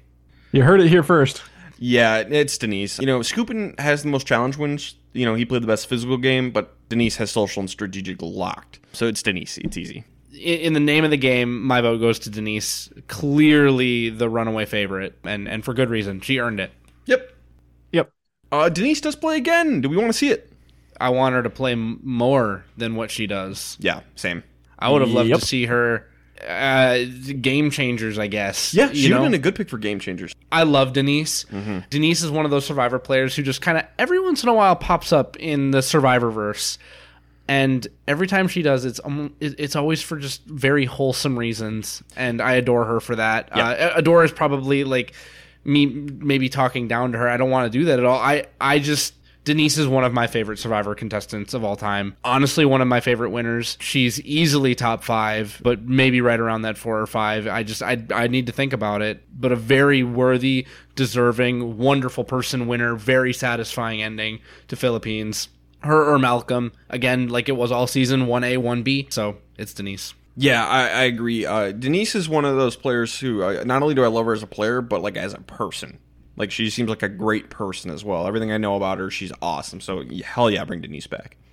duh I, I don't think i need to add anything All right, reunion show isn't super memorable. Lisa's gonna win fan favorite. Dawson runs up and kisses Jeff. That's not cool. I, I will say we were watching this together, and we were all like, "Ooh, ooh." That's not cool. Like, I mean, it's one thing if it was planned, I guess, but the way that it was set up was very impromptu. Yep. And like, I'm I, I don't want to be one of those guys, but I'm gonna say this: like, reverse those roles, and that is very clear uh, sexual assault. If a guy did that to uh, uh, Julie uh, from Big Brother, yeah, Julie Chen. not okay. It's not okay here. And you know, it, it- and even if he was single, it wouldn't be okay. But Jeff is married. Yeah, and I mean Jeff, you know the showman that he is, he he, you know he's like, oh well, my wife kisses better, and you know it, it gets dropped after that, but like this, this is not okay. Yeah, not cool. Uh, so um, Dawson, nah, Bad. nah, bad, Don't love that. very bad. Let's wrap up this season. Let's wrap up this season. Bye, Dawson. Uh, let's get into best and worst player of the season. And just a reminder, we only count the 11 people who make the merge. Pre-merge people do not count. Um, so who is the best player of the season? Derek, who do you got? It's Malcolm at number one, uh, but Denise is right at behind. So I, I, I do feel the need to mention both of them because they played very different games, and because Malcolm's threat management was not something that he worried about, people actively forgot about Denise, and she used that to her advantage. So it's Malcolm the best because if he makes it to the end, I think he wins. But Denise is a very strong B, so I'm gonna I'm gonna mention both. Yeah. 99% of the time, Malcolm wins this season. If it wasn't that challenge, I think Malcolm wins. So, Malcolm. But Denise is 1B. Yeah, I had Malcolm as my best player as well for all the stuff you guys said. And the only thing that really sets them apart is I just feel like Malcolm was a little bit more present during the, especially during the post merge. Obviously, they did almost everything together in the pre-merge, but just kind of it, he he did for, at least for me set himself apart after they did all merge together. Denise just carried it home in the end. Well, and even if you look at the makeup of the jury, it's a bunch of Tandang people that didn't get a chance to talk to Denise at all before the merge. Uh, so you know, you that time on the beach is not something that can be oversold. So Jeff does a small poll. I'll talk about it for just one second at the reunion show, where he's like, you know, if it is Denise and Malcolm in the final three together, does Malcolm win? And the hands were pretty hesitant. Yep. I don't know that it would have carried over though in real time on the island. I think Malcolm wins. Yeah, I, I don't think Jeff's poll was very good. It wasn't a, great scientific poll. He just kind of rushed through it. Yeah. yeah, he didn't really set it up nicely. I think people looked a little confused. Yeah, like did he ask a question? Yeah, So so it was a little off this time. So, So, so I am not committing that to canon at all, but I've also, of course, not read any interviews with any players or anything like that. Yes. So can't speak to it. I can just say that Malcolm played a near flawless game. Yep. Um. So I think if he makes it, he wins. how about worst player? Abi-Maria, is it? Is it a question? That's Abi-Maria. It's Abi. Honorable mention to Skupin, but it's Abi-Maria. Yeah, I think that's fair. Dishonorable mention. To Sorry, Scoop. sorry, dishonorable mention. Now, if we did include pre-merge players, I, I just want to point out that I think we'd probably give Zane best player of the season. Yes. I mean, obviously. I think that's fair. So Malcolm is best, Abi-Maria is, is worst, and we get them both back. You know, I would really love Zane back in uh, first boot season. That'd be the best. Oh, like Zane, yes. Zane, Francesca, Reem. Can you imagine? I want it. I want it. I want it. I, I do too. I still want this. Uh, let's get into Jeff Watch. Dick, did you have anything notable? You know, the only thing that I wanted to bring up, we only talked about it once, but me oh my, did Jeff lay into Abi-Maria every single tribal council after it came out that she was despised abhorrently by everyone left. Every single tribal council, he he had like a quota where he was like, Abi, why are you still fighting? Nobody likes you. There's no way you win. Why are you even here? You should just quit. You should just go walk into the ocean. I think Jeff wanted to poke the bear, but I think he secretly loves Abi-Maria. I I agree. Yeah. Uh, but uh, the other thing, he prompted Abi to show his show her idol to everyone. so that was again, you know, that was just Jeff having a a, a standard. I'm just going to ask the question. But he really felt. I felt like he was really into this season, especially in the post merge. He was really enjoying the back and forth at the tribals. I felt like he was as shocked at what was going on as many of the players were. So I think this season brought him back into Survivor a little because one world, you know, he had his talk show thing or whatever, and then he felt recommitted, reinvigorated Yeah, here. I think he enjoyed Philippines. Plus, his talk show got canceled, so he like threw himself back into it. Yeah. and I know you know people don't like 26, but he likes 26. Jeff Probst is a big fan of 26, so I think that also helped him too, just because he really enjoyed that season. As far as I know, I think there's a big run here, like the next four seasons. Jeff just loved, so I think that's what ke- keeps him on the show. Whether or not it's a good thing, that's up to you. yeah, Uh, most people are probably more happy about that than me, but you know, hey, you know, I'm glad he found his passion for it again, yeah. at the very least. Well, and we don't have forty, almost forty-four seasons of Survivor without Jeff. Yeah. um, I, I genuinely believe that. So, as much gruff as we give him, he is the engine behind the show, um, and I, I, I will always be grateful to him for that. So, always. Weather report. Uh, there's absolutely nothing to talk about for the second half of this season. As a whole, man, I, I think you almost have to put the whole thing somewhere in the top 10 of hardest so far because it was a three week just monsoon. One of the rainiest seasons. Uh, so, I mean, yeah, once you got through that, it was sunny days ahead, and I don't remember there being a single storm in the post merge. So, that was good for them. But overall, this season sucked. yep. Dang rain. Dang rain. Dan, Dan Grain. All right, Josh, let's get into the most memorable moment of the season. You are our memorability correspondent. Um, in the pre-merge, you had uh, Pete throwing his uh, uh, his grenade in between Abi and RC. Classic. Uh, what do you have for the post-merge? Not a lot, honestly. Um, Really? Yeah, because well, because it, it mostly comes down to like if I'm just like looking from the outside in, it's a lot of Abi-Maria, just to be honest. The one in particular being kind of just like at tribal when Jeff is calling her stupid and she's arguing and yada yada yada, all that stuff. It, it's just this big old Abi-Maria storm that's kind of going on. Yes, Malcolm and Denise just kind of like going through the game and everything, but that's that's not really one single moment. Sure. That's pretty elongated there. So that that is really all I have is the one Abi-Maria tribal council. Uh, I know Ryan, you had one that you mentioned earlier. Jeff Kent's tribal council and final words, either one. His final both. words. Yep. Yeah, the, the, what, I, I always think of is Jeff realizing he's screwed at that tribal council. Like his face, like like it jerks over to like Penner or somebody to his right, and that lives in my head. It's so funny to me. But yeah, Jeff Jeff's vote out, I would say at Jeff at tribal council is probably my number one. Derek, did you have anything?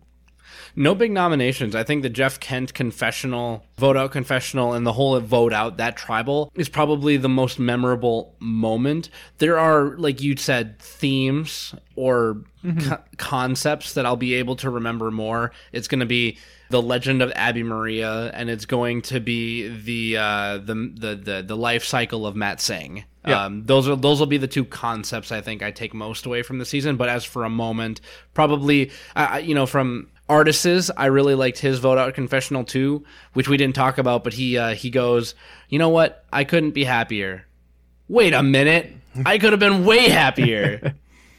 so, but and by the way, we never talked about it. But Artis seems like a really good guy. Yeah, yeah. Uh, and you know he was kind of attached to He, Pete he's and in Abby. but- alliance with two people who suck. and he did say at the reunion show, like, you know, if I'm not smiling, you think that I'm going to kill you. So I'm, I'm sorry. That's just my face.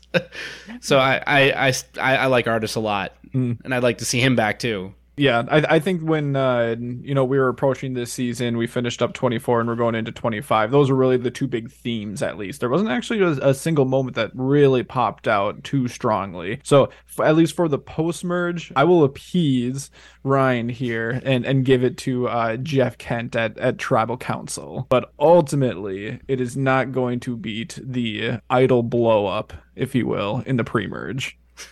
I, it was me. I, I, I put it there. If I was in charge of this, I would give it to Jeff Kent. Uh, that's what I think. But this is Josh's moment, so it is Pete's uh, idol clue grenade. Great one. I love it. Great one. And for Great the one. record, Josh, I think I agree with it. For for someone who has watched it probably I don't know how many times now. Uh, for for you, I think I think that you that burns into your mind a little bit more, like those those tribal faces and everything. Sure. And and I think part of it is, especially for me, uh, this season kind of reinvigorated my love for Survivor too. Because like if we look back, let's go all the way back to Samoa. You know, we have at the time we had Natalie beating Russell, and I thought that was kind of a disappointing winner. I love token sheets, but Samoa I thought didn't have it at the end. I didn't like Heroes versus Villains. Nicaragua was a meme. uh, not a very satisfying season. Redemption Island sucks. I liked South Pacific, but I, at the time I, I thought Coach should have won, and you know that has obviously changed. But at the time I was like, ah, that's kind of a disappointing winner. Did, One World was my least favorite season, so we had a big run of a, a season that I, I kind of at the, at best was disappointing, at worst was bad. And so to have this season is so enjoyable and just so many great moments, and, and it just like burns into my head, and I just I love Philippines. Makes me happy. On that note, let's get into season rankings. You know, I'll start us off. I, I struggle with this one a little bit, but ultimately, I'm going to put it in first place. Wow. Whoa! I love it. Whoa! Yep, it's it's my favorite one. You know, it, it does get a little bit tarnished. It, it used to be slam dunk number one up to this point. Michael Skupin brings it down a little bit that- from where it was. Like that sucks. And and a couple of these people not great in real life. So it, you know, it, it isn't as high as I used to have it. But I I I, th- I still think it is my number one favorite of the first 25. For reasons that I just said, it this really brought me back into Survivor, where there was a run of seasons that I was kind of disappointed in, and this I loved it from beginning to end. yeah, there's a lot of context baked into your rankings. And you know what? That's what's great about subjective rankings like this. It doesn't have to be objectively the best season of Survivor for everybody, but for you, absolutely. And you know what? I would never fight you on it. Wow! I was I was not expecting that. No, really. Like, it it took me like two seconds after you saying that it was number number one. That I'm like, what? Yeah, I, I think it dethrones Palau for me just because, you know, where I love Palau because it's got Ulong falling and then, you know, Tom is a great winner. But I, I just think like the Jeff Kent boot, Abi-Maria, this battle of good versus evil with like Penner and, and Tandang. And you got Malcolm and Denise, and then not to mention the pre-merge, you got Zane. You have the fall of Matsing, which is just epic. And the Tandang shenanigans. Tandang shenanigans, Jonathan Penner in general, even Zombie Carter makes me laugh. RC. RC and Abi, Pete's grenade. I th- this Denise is amazing winner. We get Malcolm. I like Lisa. Man, I love this season. I just love this season, man. I'm, I'm Number one. for you. Number one. Well, all right. Well, Ryan set off at number one. Uh, I'll go ahead and list my ranking. So I have. At Oh, num- should I should I rank? Should I read mine out loud? Yeah, sure. Yeah, Yeah, finish, that. finish reading them. Uh, Philippines, Palau, Pearl Islands, Tocantins, Vanuatu, Micronesia, China, Borneo, South Pacific, the Amazon, Fiji, Guatemala, Panama, Samoa, Africa, Australian Outback, Gabon, Marquesas, Nicaragua, Heroes vs. Villains, Cook Islands, All Stars, Thailand, One World, Redemption Island. Wonderful. For number one, I have season 16 Micronesia, followed by China, Palau, Heroes versus Villains, and then coming in at fifth place, actually, I have Survivor season 25 Philippines. All right. Nice. For literally every moment that you, not, not moment, but every storyline that you just mentioned, there were so many satisfying arcs with satisfying conclusions. This, this read like a George R. R. Martin novel, uh, except we actually got to get the ending. We got a good ending. Yeah, we, we Who well, has a better story? yeah, who, who, who Denise? Has, who has a better story than Denise Stapley? No one. Bran the Broken, man. Who would Carter Carter beating Denise at the Yeah. that, that's the equivalent. Carter winning. Sorry, I just Carter the White Walker. So any, anyway, that was, that was way too funny, Ryan. I'm sorry. Cersei, that would have been Abi-Maria, which would have oh been God, great yep. too. anyway, okay. Number six, uh, Tocantins, Pearl Islands, South Pacific, Amazon, Vanuatu, Guatemala, Australia, Nicaragua, Fiji, Exile Island, Borneo, Gabon, Africa, Cook Islands, One World, Samoa, All Stars, Marquesas, Redemption Island, and of course, Thailand. Josh. I'm really struggling with this. Like, I I have a section of my rankings that I know it's going, and it's just where in that section. Good thing is, is that you can change up rankings whenever that whenever you want to. So I also have mine sort of broken out into tiers, Josh, and Philippines is the last one in my elite tier of Survivor. Hmm. Okay. All right. I think I found a spot. Starting from the top, number one, China, Pearl Islands, Micronesia fans versus favorites, heroes versus villains, Tocantins, Palau, Amazon, Vanuatu, and then Philippines. So nine, I think. Yep, nine. So ninth place, still kind of in that semi upper tier. I don't, I don't really know where my break off would be for like whatever would be considered elite. I think I'd need to wait a little bit to figure that out. But yeah, I, I, I enjoyed the season, but I also enjoyed a lot of those other seasons as well. So that's that's the tough part about it. It's almost like Survivor's a good show. yeah, It's almost like Elite Survivor is like elite, elite television. It's not like a, a show that's okay that has the occasional amazing season. the average Survivor season is amazing. the the worst part about the the season was the returners. Uh, and, like The Michael yeah, Skupin of it all. Skupin, I'm not a big Russell fan. I mean, like it, it's not like I dislike him. It- he just doesn't really do much for me. And then Penner, I know, I know that you guys love him, but uh, like he's he's like, yeah, like I enjoy Penner, but I would like someone who has you know a little bit stronger of a track record. and 'cause Boo. he, he, he kind of messed up a, a few different times, which which is fine. It makes it entertaining and everything like that. It's it's more it's more the other two returnees that I wasn't too jazzed about going into the season. To defend production, though, they brought back people who were medevac, not people who were necessarily going to be fantastic second timers. Just like Yeah. you get to you get to finish your story. I like the flawed ones more than than that. And and I will say, if I ranked every captain ever, which we could do now because we've all seen every captain season at this point. We have. Uh, Penner's my favorite captain. But- Ooh. and and and maybe that's the thing is that maybe they're too like not not Penner but the other two maybe the other two were too flawed because you know if Russell keeps going through like we already saw that Skupin had zero chance to win if Russell was near the end I think there's a decent chance that we would be saying he would have very little chance to win I just don't think he has anything other than you know some social game but and and even then in the first episode or the first first couple episodes we saw that maybe he doesn't even have that Sure. You want to go through the rest of your ranking? Yeah, sure. Uh, after Philippines, it goes Borneo, Australia, South Pacific, Guatemala, Fiji, Panama, Africa, Samoa, Cook Islands, Nicaragua, Gabon, Marquesas, One World, All Stars, Redemption Island, and Thailand. All right. That's where we are right now, and we'll, we'll keep going. Um, but that is Survivor Philippines, folks. Um, a great time and one of the most it, it almost feels scripted because of all the storylines so that got baked into uh, it and I got a new number one. Absol- Absolutely. seasons in, I got I got a new first placer. and it's fun to hear it from with context from you because you saw it in real time Dude, live, this was so fun. You know, because I was out on my own for the first time. This was my first semester of college. I was just on my own watching Survivor, and it was just such a fun season. I was having a great time at college, and it was just the best. Wonderful, wonderful time. So, we're going to be taking a, a little break here because we're, we're recording this on February 2nd. March 1st is the, the premiere of season 44. So, it like. We'd have to crunch a little bit to get 26 in. Well, and we, honestly, let's just we, we can just be transparent here. So I get two weeks with a kid and my wife in grad school to watch half of a season Yep. and take my notes and show pro, show up prepared for a podcast.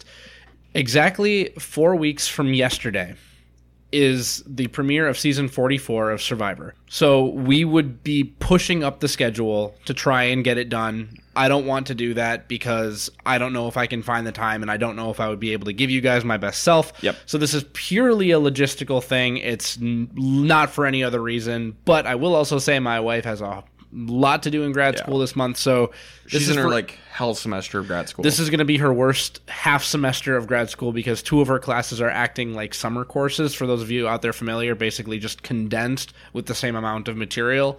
So I am basically on full child and house duty right now. So uh, we decided we're just going to take the rest of February off, and then so the next thing. So you'll be hearing this like about two weeks before the premiere of 44, and then we'll be doing 44, and we're going to save doing our 26 Caramoan podcast until The summer? the summer. So uh, next up will be 44, and then we'll do Caramoan, um, which is the last season Derek has not seen. Yep, and so the, for those of you who are still here with us in the summertime when we go through that, I will be officially inducted as a Survivor super Yep. fan at that time. We'll have a Ooh, graduation. we should have a ceremony and everything. ceremony.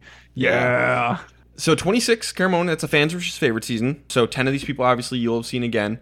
So I'm really excited to do like our dream like favorites cast who we put on. Yes, Um, and and and you know, and if you want to uh, follow along at home, come with your list from uh, season seventeen and 16 onward. on- 16 and uh, onward. Sixteen and onward.